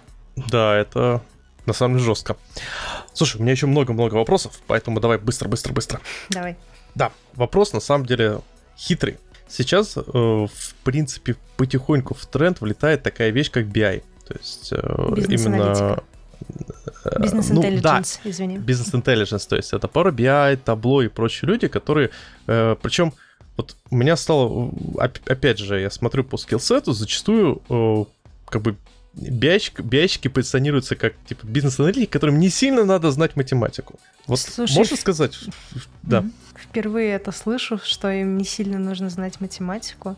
А, бизнес-интеллигенс — это история про аналитику данных, и это, возможно, история про то, как делать ее быстрее. То есть а, в чем прелесть а, того же табло? В том, что во-первых, ты какие-то вещи можешь делать быстрее, чем если бы ты их рисовал ручками в, Matplotlib, ну, в питоновской библиотеке для визуализации данных. И, во-вторых, то, что в табло эта штука остается, и она автоматически э, запоминает метод расчетов, и ты один раз нарисовал картинку, и она автоматически стала дэшбордом, который там регулярно обновляется, если ты там правильные галочки проставил. То есть, по-хорошему, это просто тулы для ускорения стандартной работы аналитика. Э, почему при этом нужно меньше знать математику, я бы не сказала. Там больше нужно знать про а, человеческое восприятие визуализации и лучше уметь в визуализацию данных, чем при там, стандартной, чем на стандартной вакансии аналитика данных, но то, что нужно меньше знать математику, у меня есть большие сомнения в том плане, что если ты сюда возьмешь человека, который будет меньше знать математику, э, ты выстрелишь себе в ногу. Угу. Ага, спасибо, классно. А, тогда тут у меня еще пару вопросов интересных про инструменты. Потому что да. каждый раз, когда говорим про Data Visualization, у меня вот так мигает OLAP, OLAP, OLAP, OLAP, о котором 10 лет назад прям многие говорили, и в крупной компании обязательно у них был там какой-нибудь алапщик, человек, который сидел и целыми днями строил эти алап-кубы, чтобы потом э, аналитики уже по этим алап-кубам принимали какие-то решения. Вот среди инструментов, вот, вот скажи, OLAP используется или же это все старье и нафиг его надо? Насколько я помню, у нас уже нет, но я могу врать. А, но человек, который сидит и отвечает за то, чтобы данные правильно собирались, правильно предрасчитывались и а, собирались в какие-то таблички помельче, с которыми там какие-то дейли вещи будут быстрее работать, он все равно есть, и он есть, ну, в любой компании, где у тебя больше, чем 3-4 человека на аналитику данных. Даже не так. Если у тебя э, в компании аналитикой зани- данных занимаются хотя бы три человека, то один из них будет сидеть и проверять, что у вас э, данные правильно складываются, по, данным, по правильным местам раскладываются и правильно в процессе чистятся. Вот. Э, во что он их потом складывает, там, не знаю, в новую табличку в кликхаусе, в Amazon AWS или в Alap уже не так важно. Ну, то есть а, лапы вроде реже сейчас встречаются, но как-то технология не важна. Чувак, который сидит и контролирует качество данных, он все равно есть. Ага. И вот тут потихоньку, давай тогда, по м- технологиям. То есть ты просто сказал про очень многие технологии, говорил про Python используемый, и про Jupyter Notebooks. То есть по факту, на самом деле, получается огромное количество технологий, э, разных инструментов используется дата-аналитиком. Ну, не огромное, но большое, да. А почему так много? Потому что э, мы стараемся как можно больше работы делать не сами. То есть, э, если я буду весь процессинг данных писать сама, например, в чистом питоне или в чистом Kotlin или в чистой Java, я каждую задачку буду делать очень долго. Это неприемлемо примерно никогда. Это чуть-чуть прощается в э, когда у тебя, в принципе, сроки на выдачу новой модели, но чуть-чуть пошире. Хотя, например, вот ребята из ВКонтакте, я помню, говорили, в смысле вы не выкатываете по новой модели в продка, э, а, а чем вы тогда вообще занимаетесь? У нас кажд... модель в проде должна быть новая каждую неделю э, что вы еще делаете, если не это? Вот. Если ты аналитик, то к тебе регулярно приходят с вопросами э, очень простыми вида, как бы, а какая у нас конверсия вот отсюда вот сюда? Если ты каждый раз будешь писать процессинг заново, то ты э, на этот вопрос будешь отвечать месяц. Вот. А тебе это, ну, хорошо бы сегодня на это ответить. Поэтому, да, много инструментов, э, потому что много вещей уже сделаны, и не хочется и, и, их повторять. А здесь прикол такой, основной прикол работы аналитика, не очень очевидный, ML-щика в меньшей степени, аналитика в большей степени такой. Мы пишем код, и этот код чаще всего отрабатывает ровно один раз. Более того, а, у нас регулярно и вполне ок ситуация, что ни в какой момент времени не существует кода, который работает с начала и до конца. Вот, прикинь, ну, вроде мы программисты, но у нас никогда нету кода, который выполняется. Да потому что программирование, мне кажется, это скоро будет уже просто второй грамотности, если уже не стало. Потому что столько много профессий, которые требуют программирования. При этом как бы software development и, э, да. например, девопсинг, вот просто... Это совсем разные вещи. Да, я просто приведу пример. У меня есть коллега, которая э, переквалифицировалась из software девелопера в девопса она долго упорно пыталась э, привить э, best practices там, клин-кода э, именно у девопсов, даже не то, что в баш скриптах, хотя бы в питонских скриптах, вообще ни в какую. Причем они нормально живут. Угу. Главное, чтобы это э, не стреляло в ногу на длинные дистанции. То есть э, какой-то клин-код все равно прорастает, как только ты какую-то штуку делаешь больше, чем два раза. На третий раз ты ее переписываешь, чтобы она работала оптимально, чтобы она работала в принципе, посто... Э, ну, выполнялась, а, и даже какие-то комменты к ней расставляешь. На пятый раз ты, скорее всего, вообще думаешь, что, кажется, пора из этого делать инструмент, который будет там как-то отдельно поддерживаться. А, ладно, возвращаясь к вопросу про тулы. Основная история — это какой-то язык программирования, либо R, либо Python, Python в большей степени, R в меньшей. Наши коллеги вот активно пытаются нас пересадить на Kotlin, и, в принципе, там шансы есть. Я очень жду, когда Kotlin станет третьим основным языком для Data Science, а потом еще и первым, потому что, ну, Kotlin в этом месте имеет потенциал быть намного удобнее. А вот можешь объяснить, почему? Mm-hmm. Потому что вот R я еще понимаю. У него уже, насколько, опять насколько я понял, VAR очень хорошо работает с матрицами. Угу. А смотри, работу с матрицами Python? очень угу. легко угу. написать. А, то есть, ну, как-то э, они же все здесь завязаны на одни и те же фортрановские библиотеки, выпущенные в 82 году или около того. Поэтому... А, ну, то есть, при, в принципе, для тебя тут, получается, важны скорее базовые операции с матрицами, которые будут взаимодействовать. То есть, э, мне вот что нравилось в время в MATLAB, э, просто с R я вообще не работал, насколько я понял, там такая же система работы с матрицами, как в MATLAB, то есть у тебя э, явные э, арифметические операции происходят, то есть не нужно, ну, можно сказать, implicit. Угу. Это, да, это базовая штука в том смысле, что без нее ты даже не начинаешь. Вот. А дальше, что важно в языке? В языке важно не столько сам язык, а важно, что в нем будет достаточное количество библиотек, а, чтобы нативно работать с теми типами данных, к которым ты привык. А ты привык, на самом деле, не к Да, давай так. Вот есть JSON, который представляет нам какой-то объект. Да, там есть какие-то поля, у этих полей есть какие-то значения. Если ты нормальный программист, то чаще всего ты работаешь с одним объектом за раз. То есть там к тебе приходит объект, ты что-то с ним делаешь, как ты его трансформируешь, возможно, его там куда-то кладешь, но у тебя всегда в поле рассмотрения один объект такого типа. Если ты работаешь со статистикой, то вот еще в самом начале можно было заметить, что мы всегда говорим про множество одинаковых объектов.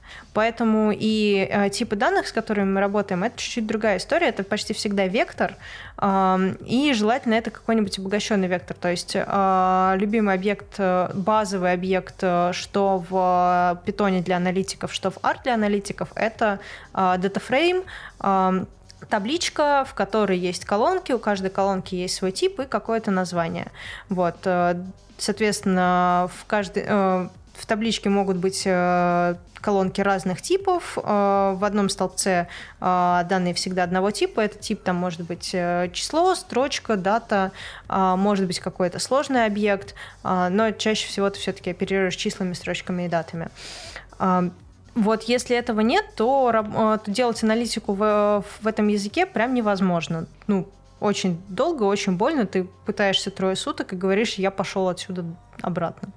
А если это есть, то дальше можно о чем-то разговаривать. Но опять же, нужно очень много историй про инструменты. То есть тебе не очень хочется сталкиваться с тем, что у тебя нету нормального рандома, в смысле, что инструменты, через которые ты можешь делать сэмплирование, инструменты, через которые ты можешь вытаскивать а, псевдослучайные величины, а, тебе очень нужна библиотека для а, каких-то вот тех самых базовых действий с матрицами, вида, что если у меня есть два вектора, я должна иметь возможность их сложить и не думать э, ни о чем, кроме того, чтобы написать А плюс Б. Потому что эти штуки, это те штуки, которые радикально ускоряют э, процесс твоей работы. Э, и, ну, если процесс твоей работы здесь не ускорен, то ты месяцами, месяцами будешь считать то, что ты хотел посчитать. Вот.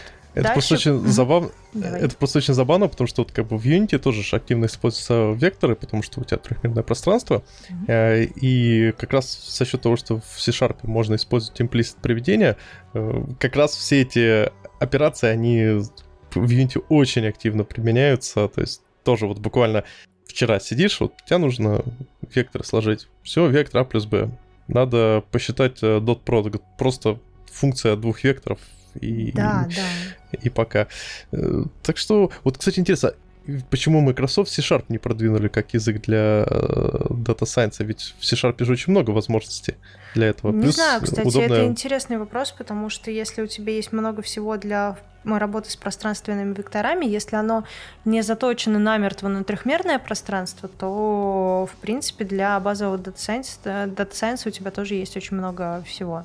Не знаю, почему на C-Sharp никто не пишет. У меня было предположение, что причина в компилируемости. То есть вот у тебя Python, интерпретируемый язык.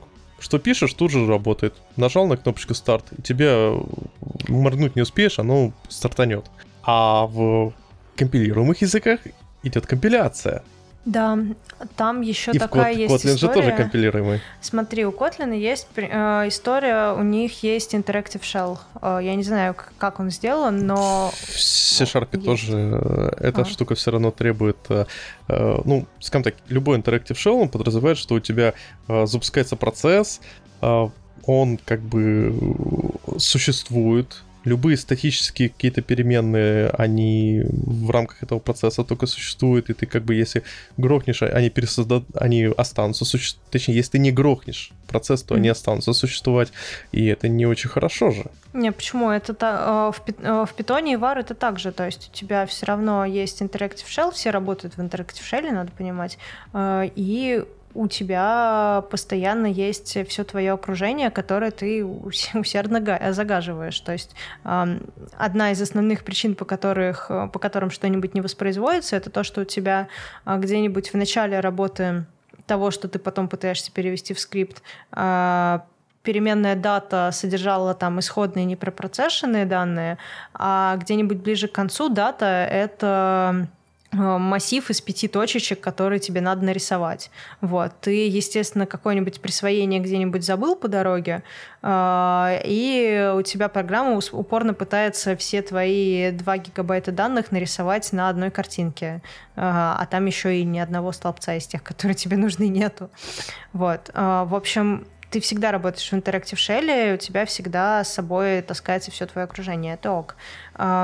Время угу. компиляции, возможно, имеет э, смысл, а возможно, это просто историческая э, причина вида, что, во-первых, в питон легче войти, а во-вторых, у питона все э, туториалы начинались не с «создайте проект», а, в нем а, откройте файлик, в нем напишите 5 строчек и запустите. А в питоне все туториалы всегда начинались с «напишите в командной строке питон а, и фигачьте». Кстати, да, это полезно. Вообще, вот воздействие э, случайности на многие вещи, которые мы сейчас видим, меня просто впечатляет. Вот смотри, да? есть такая вещь, как скала угу. язык, который является, в принципе, стандартом де-факто для бигдаты. Угу. Почему? Потому что, насколько я понимаю, те пацаны, которые э, делали Spark э, в свое время, они, у них была хорошая экспертиза в Java, и они любили скалу. Да. Из того, что я слышал, вот это была реальная основная причина. У них не было объективной причины. Они просто начали писать продукт, и им нравилась скала. Да, именно Unity так. использует C-Sharp. Я считаю, что это один из худших, худшее, что можно было бы брать из языков программирования для геймдева. Хуже только Java. Потому что у тебя как бы нету нормальной интерпретируемости, а для геймдева интерпретируемость это очень круто. Uh, у тебя uh, из коробки не тот GC, который нужен, то есть Unity, а у них св... они отдельно подключили специальный garbage коллектор, чтобы была нативная, э, ну, не было дефрагментации памяти, и таким образом можно было напрямую обращаться к нативной памяти, то есть не перемещая ее. Но просто получилось тогда была очень удобная лицензия Mono.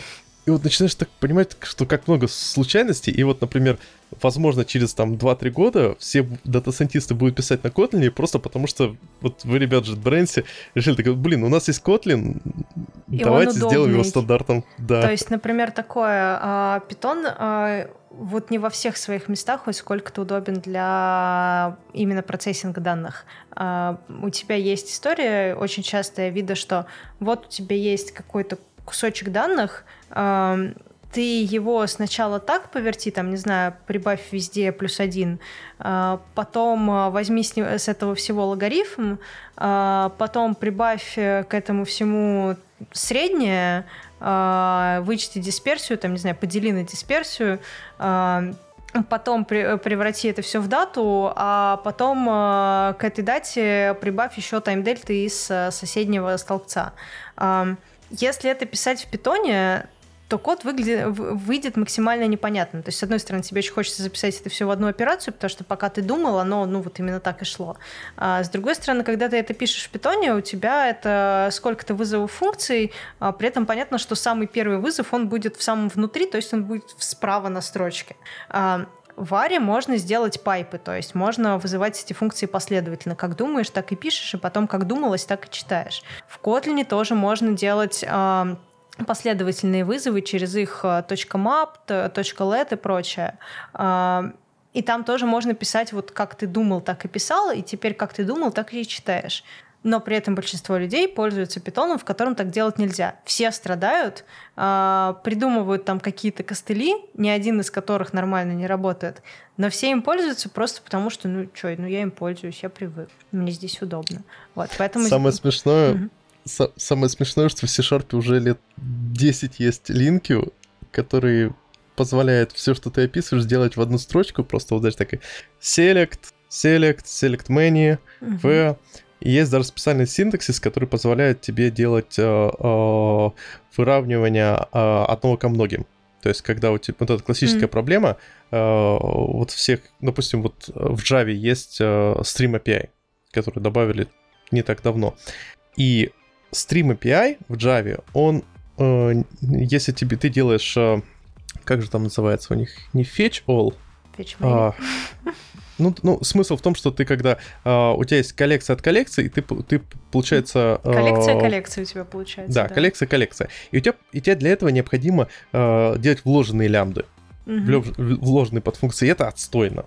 Вот в скале и в шарпе и в котлине, по-моему, тоже э, есть специальный синтаксис, который позволяет с этим делать, чтобы у тебя было прям ровный-ровный-ровный код, который прям позволяет тебе сразу из нескольких датасетов все собрать в одну mm-hmm. кучку, потом это перевернуть. И самое смешное, я говорю, в C-Sharp это уже лет больше 10 лет есть если не 15, и это просто стандарт де-факто для разработчиков, потому что на бэкэнде как бы, ну, ты в любом случае с данными как-то взаимодействуешь для того, чтобы там их как-то преобразовать, и все должны это, ну, это просто обязательный скилл. Вот, и теперь представляешь, что в языке, э, в котором ты регулярно пишешь ровно эти истории, что вот у тебя есть коллекция из коллекции, и тебе нужно там что-нибудь где-нибудь вытащить, что-нибудь к чему-нибудь прибавить, а, иногда сохранить структуру, иногда наоборот ее всю сделать плоской, и у тебя в языке для этого ничего нету. То есть... А я представляю, я помню, фрустрировал, когда я, я в питоне такой, а почему тут такие слабые возможности? То есть есть только map, и, по-моему, фильтр. И, вот. и ну, даже... библиотеки добавляют сюда немножко возможностей, но все равно этого прям мало.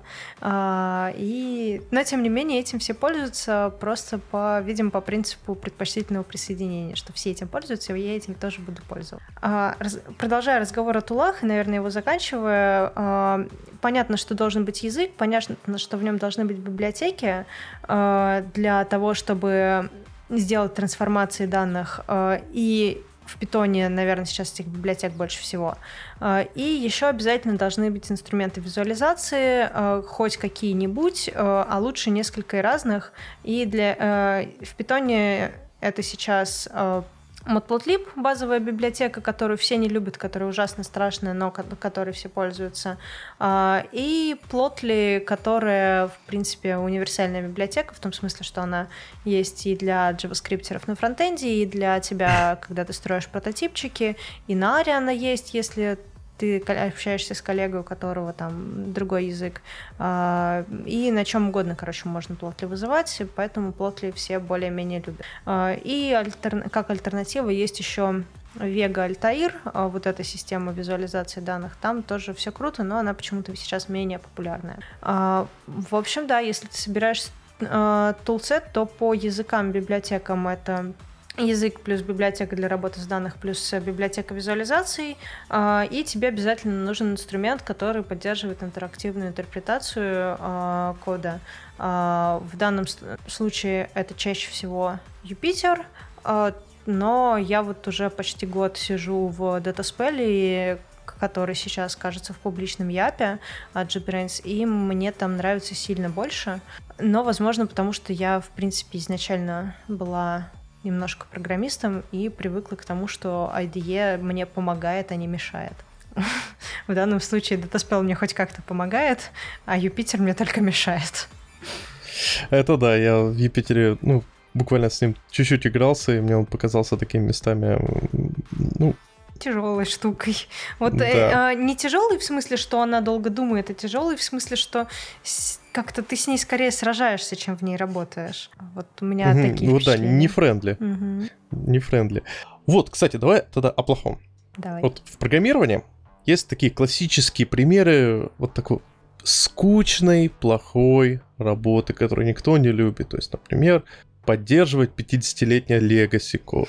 Или там, не знаю, что может быть хуже поддержки 50-летнего legacy кода на COBOL'е каком-нибудь, но это уже деталь. Вот какая работа в dat... вот во всем data science'е э, ты бы сказал, что вот самая скучная, отстойная, и ты хочешь ее, хотел бы ее избежать.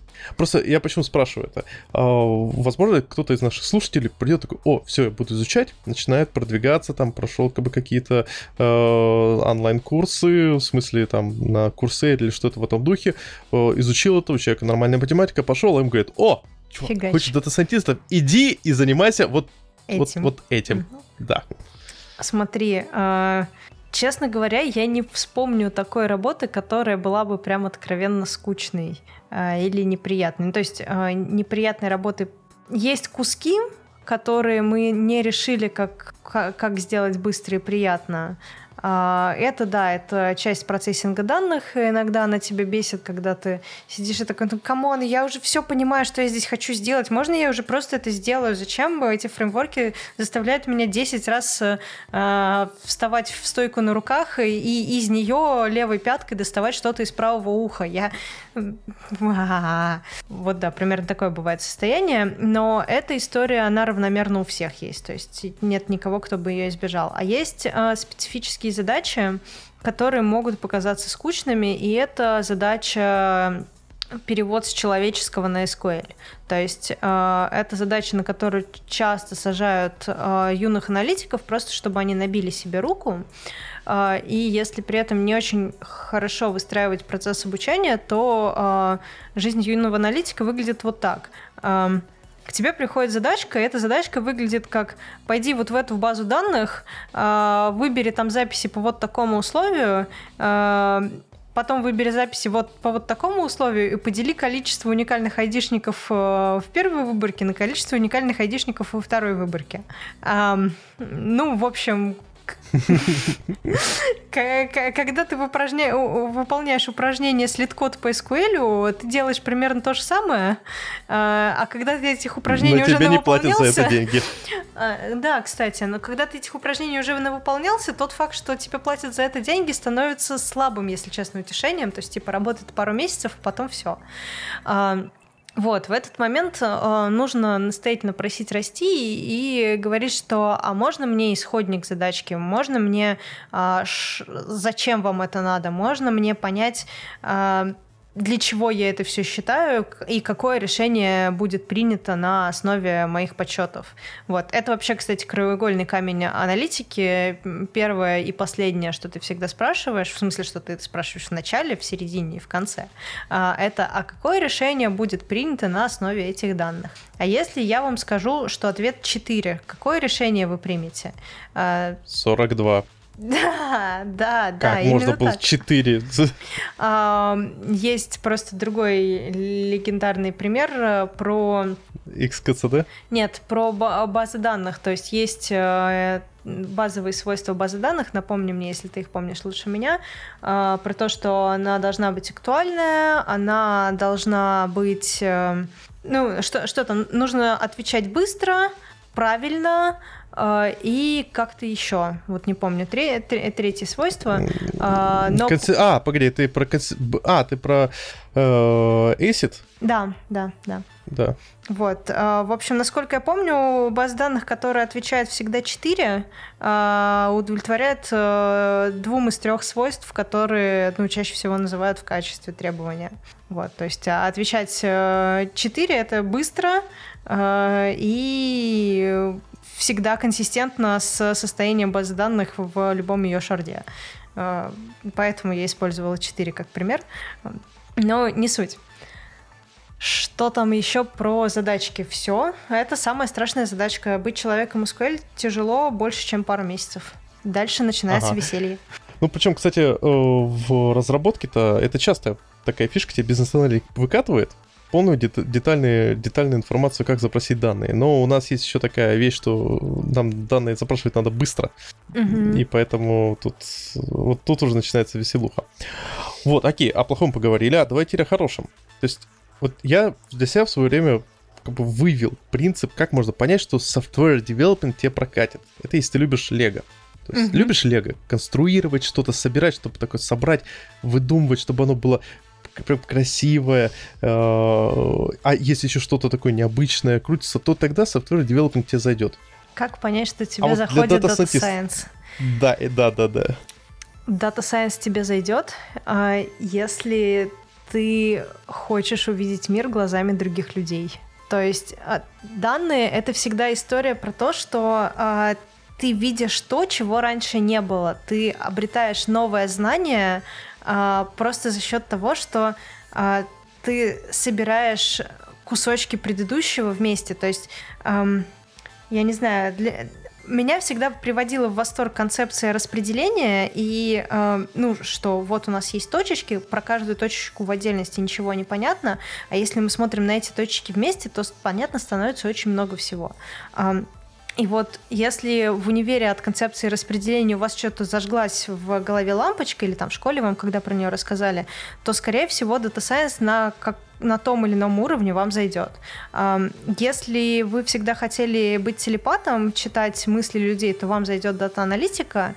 Если вы всегда хотели быть немножко магом а, вида я угадаю, я сделаю пророчество, то вам зайдет машин learning.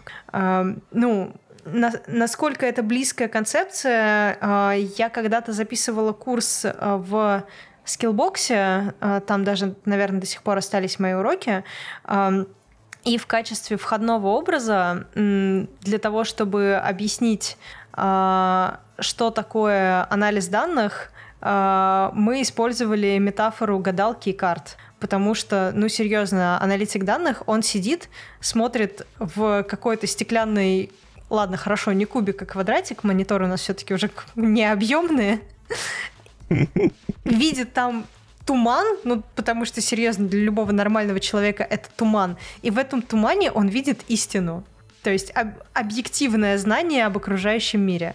Вот если вот эти истории вас прут, если э, хочется из э, неочевидных свидетельств собирать очевидные э, новые знания, то вот это оно для вас. Оно не столько про Лего, э, здесь это тоже есть, э, оно скорее про э, вылавливание новых фактов об этом мире, как-то так.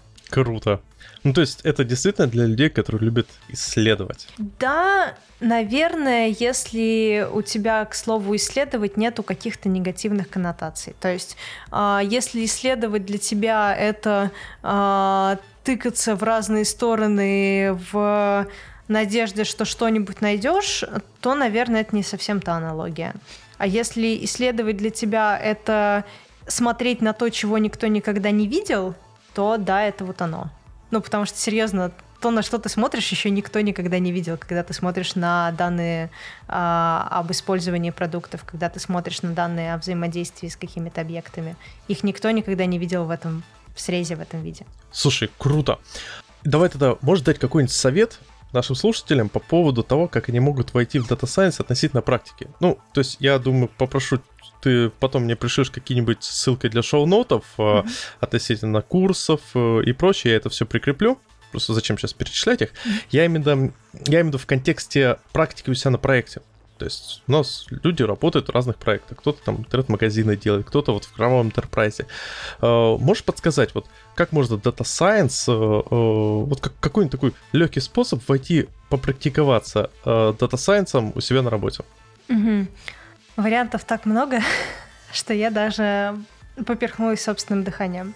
Наверное, так. Если Опять же, Data Science бывает разный. Есть аналитика, и она кому-то может казаться скучной э, по сравнению с ML. Есть ML, и он может кому-то казаться скучным по сравнению с аналитикой. Э, если вам хочется попробовать аналитику, то тут все очень просто. Э, у вас, скорее всего, есть какой-нибудь человек, который отвечает за то, куда дальше едет продукт. Его иногда называют продуктовый менеджер, иногда это просто тимлит, иногда это человек, который выкатывает вам задачки в трекере. А, в общем, много у него имен. А, основной, наверное, продуктовый менеджер. А, можно к нему подойти и спросить, какие решения он сейчас пытается принять, и прикинуть, как бы эти решения можно было принять с помощью данных. А, вида приходишь к ПМу, ПМ говорит, я вообще не понимаю, катить нам эту фичу или нет, потому что мне кажется, что она максимально бесполезная. А, ну, время прийти и сказать, давай сделаем АБ-тест. А, это, конечно, не самый лучший пример, потому что АБ-тесты делать, ну, сложно в каком-то смысле. Там много знаний нужно если ПМ говорит, «Э, мне кажется, вот здесь у нас какая-то бесполезная байда, и надо бы ее убрать, чтобы людям было проще, то это самый лучший кейс, потому что здесь можно просто пойти и посмотреть, а сколько людей этой бесполезной байдой пользуются, а сколько людей а, ни разу в жизни ее не видели, а через сколько времени после того, как люди к вам приходят, они э, эту потенциально бесполезную байду обнаруживают. Эти штуки помогут вашему продукту принять решение, а вам понять, насколько вас бесит работа с данными.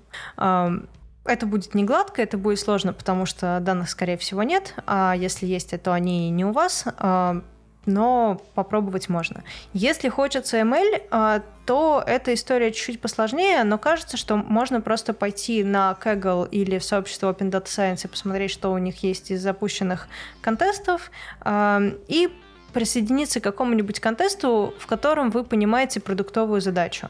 То есть если вам хочется поработать с картинками и э, у вас есть какой-то внутренний отклик на историю, э, давайте поможем доктор, докторам-мамологам э, хорошо и быстро определять рак груди, то тогда идите и решайте этот контест. Вы прокачаетесь в computer vision очень сильно, и вас постоянно будет драйвить то, что вы э, помогаете решать классную, важную нужную задачу. Это, наверное, сам, самое важное всегда. С любым э, data science'ом делать data science просто ради data science'а довольно бесполезная история. Делать data science обычно нужно для того, чтобы э, сделать какую-то вещь либо, в принципе, возможной, либо гораздо лучше, чем она есть сейчас. Если вот этой мотивации нет, то вы, скорее всего, отвалитесь на середине. Ага, круто.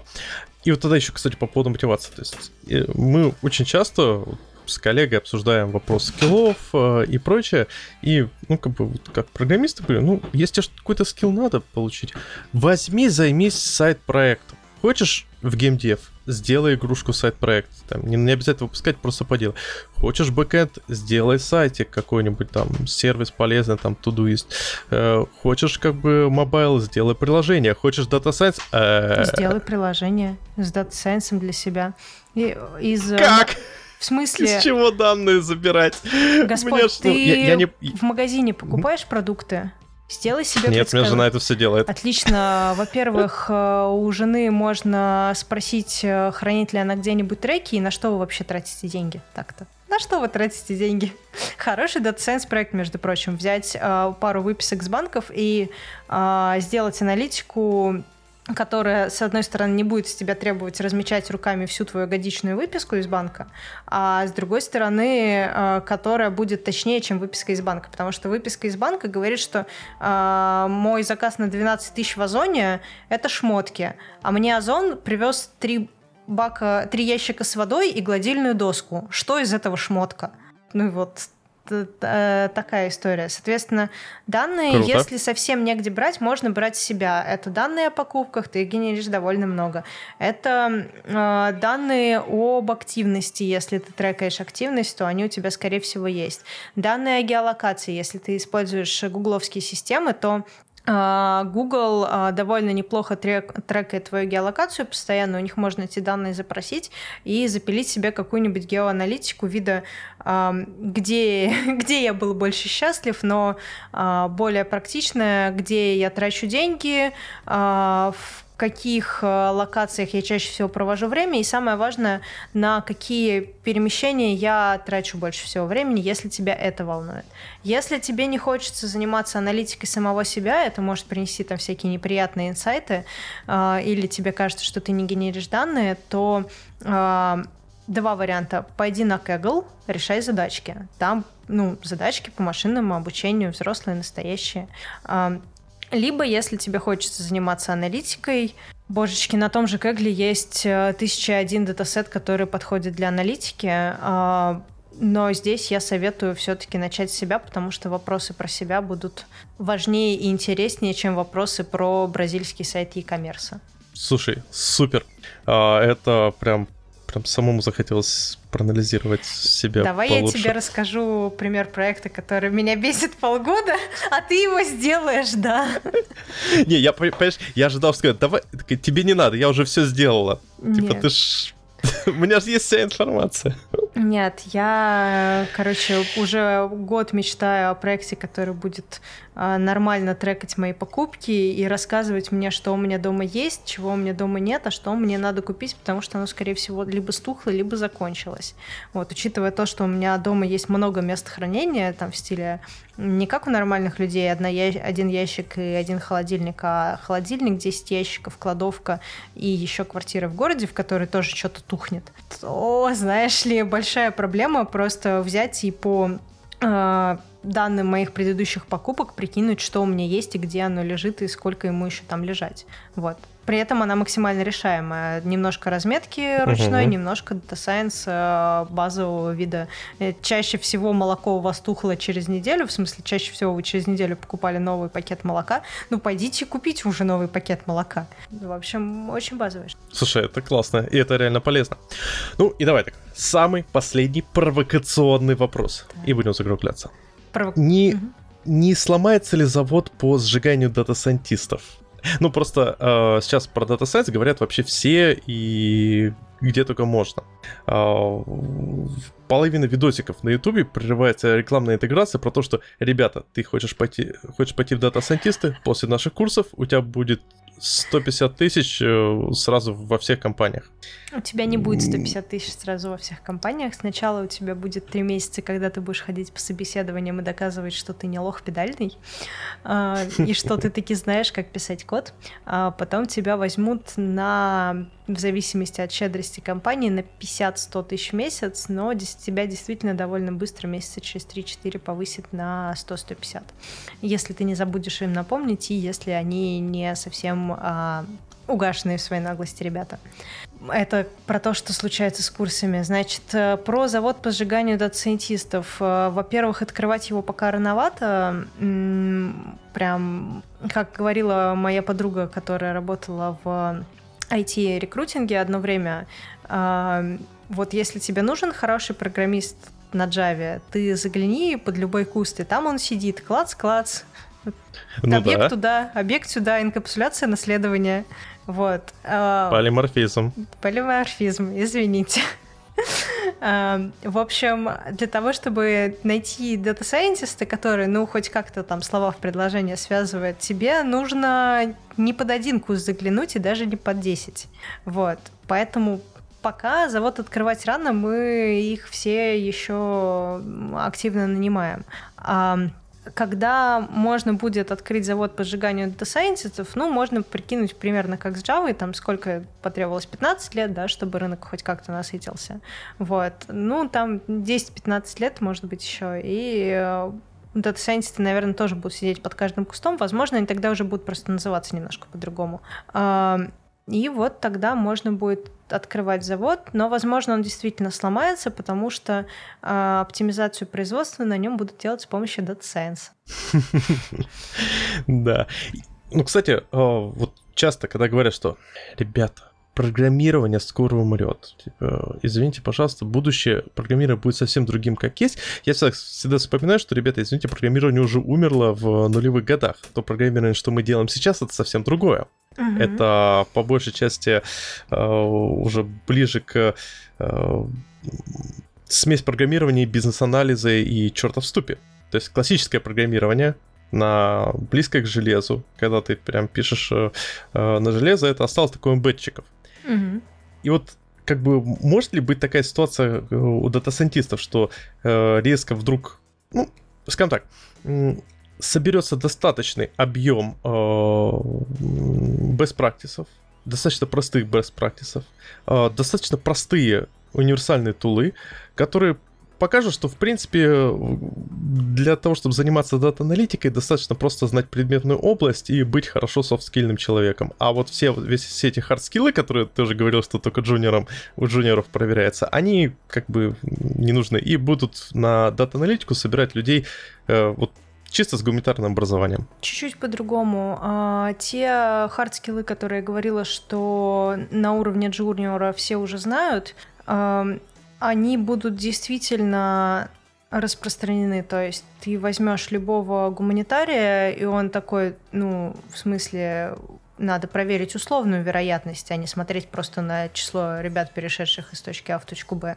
Может, они там потерялись по дороге. А, и эта история, как мне кажется, она у нас случится, то есть либо за счет активного просвещения внутри компании. То есть у нас, например, сейчас э, бешеная а, история про то, что всех, всех, всех, включая всех ребят, которые принимают решения, включая всех ребят, которые банально пишут на маркетинговые тексты, а, всех учат базовым навыкам работы с вероятностями, просто потому что а, без них принимать решения сложно.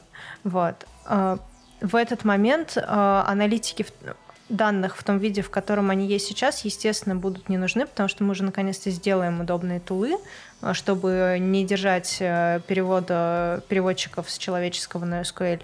А, и мы все будем знать базовые принципы TRVera, а, чтобы не совершать самых тупых ошибок. А еще, ну, тулы тоже помогают не совершать самых тупых ошибок. Банально наша внутренняя система с, по работе с аналитиком мы взяли не внешнюю, а решили сделать свою, как это принято в славной компании JetBrains, а, она у нас никогда не показывает точечные оценки, она всегда показывает доверительный интервал. Поэтому а, любой наш внутренний маркетолог, маркетинговый менеджер, продуктовый менеджер, он оперирует доверительными интервалами просто потому, что ну, ничем другим он оперировать не может. А, поэтому, да, аналитики в том виде, в котором они есть сейчас, не будут существовать, будут существовать в другом виде, будут отвечать на более сложные вопросы.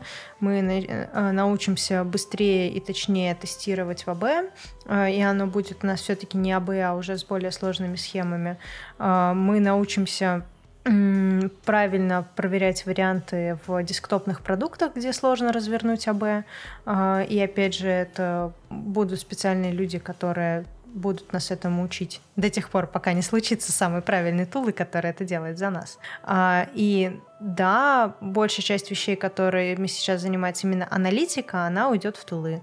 А большая часть вещей, которыми сейчас занимается ML, тоже уйдет в тулы, потому что AutoML э, ну, гораздо эффективнее, чем человек, который сидит и перебирает гиперпараметры. Э, да, все уйдет в тулы, то, чем мы занимаемся сейчас, а люди останутся, и они будут делать более сложные вещи, потому что, ну, они росли вместе с тулами, и теперь умеют, все еще умеют делать круче, чем тулы. Кстати, да, программисты в том виде, в котором они есть сейчас, тоже уйдут в утиль, и у нас просто будут э, умеющие новые штуки программисты, потому что э, GitHub Copilot начнет нормально работать, мы наконец-то запустим нормальный full-line completion, и э, методы можно будет писать просто в 5 табов, а не думая над ними. Все. Ну, слушай, круто. Я считаю, пора закругляться. Можешь сказать какие-то такие напутствие, финальное напутствие для наших слушателей? Сейчас подумаю. Учите теорему Байеса. Думайте, когда принимаете решение. Супер. Спасибо. Спасибо огромное, что ты нам пришла. Было очень круто. Я надеюсь, нашим слушателям тоже очень понравится. И, возможно, на несколько .NET программистов станет меньше. Я не думаю, что на несколько .NET программистов станет меньше, потому что эти навыки не отваливаются, они просто дополняются. И я надеюсь просто, что еще несколько .NET программистов э, будут лучше понимать, что происходит в мире вокруг них с использованием теории вероятности. Э, и, возможно, они в какой-то момент станут писать меньше кода на .NET, а больше принимать продуктовых решений, например. Или писать код на дотнете, который обучает самые правильные сеточки. Писать самый правильный код на дотнете других программистов, если вы сейчас поняли эту рекурсию. Да, спасибо. Да, это... Было очень весело. А, я надеюсь, что что-то из этого даже было понятно. А, если у вас будут еще вопросы, приходите в личку, я иногда умею на нее отвечать. Всем спасибо, всем пока.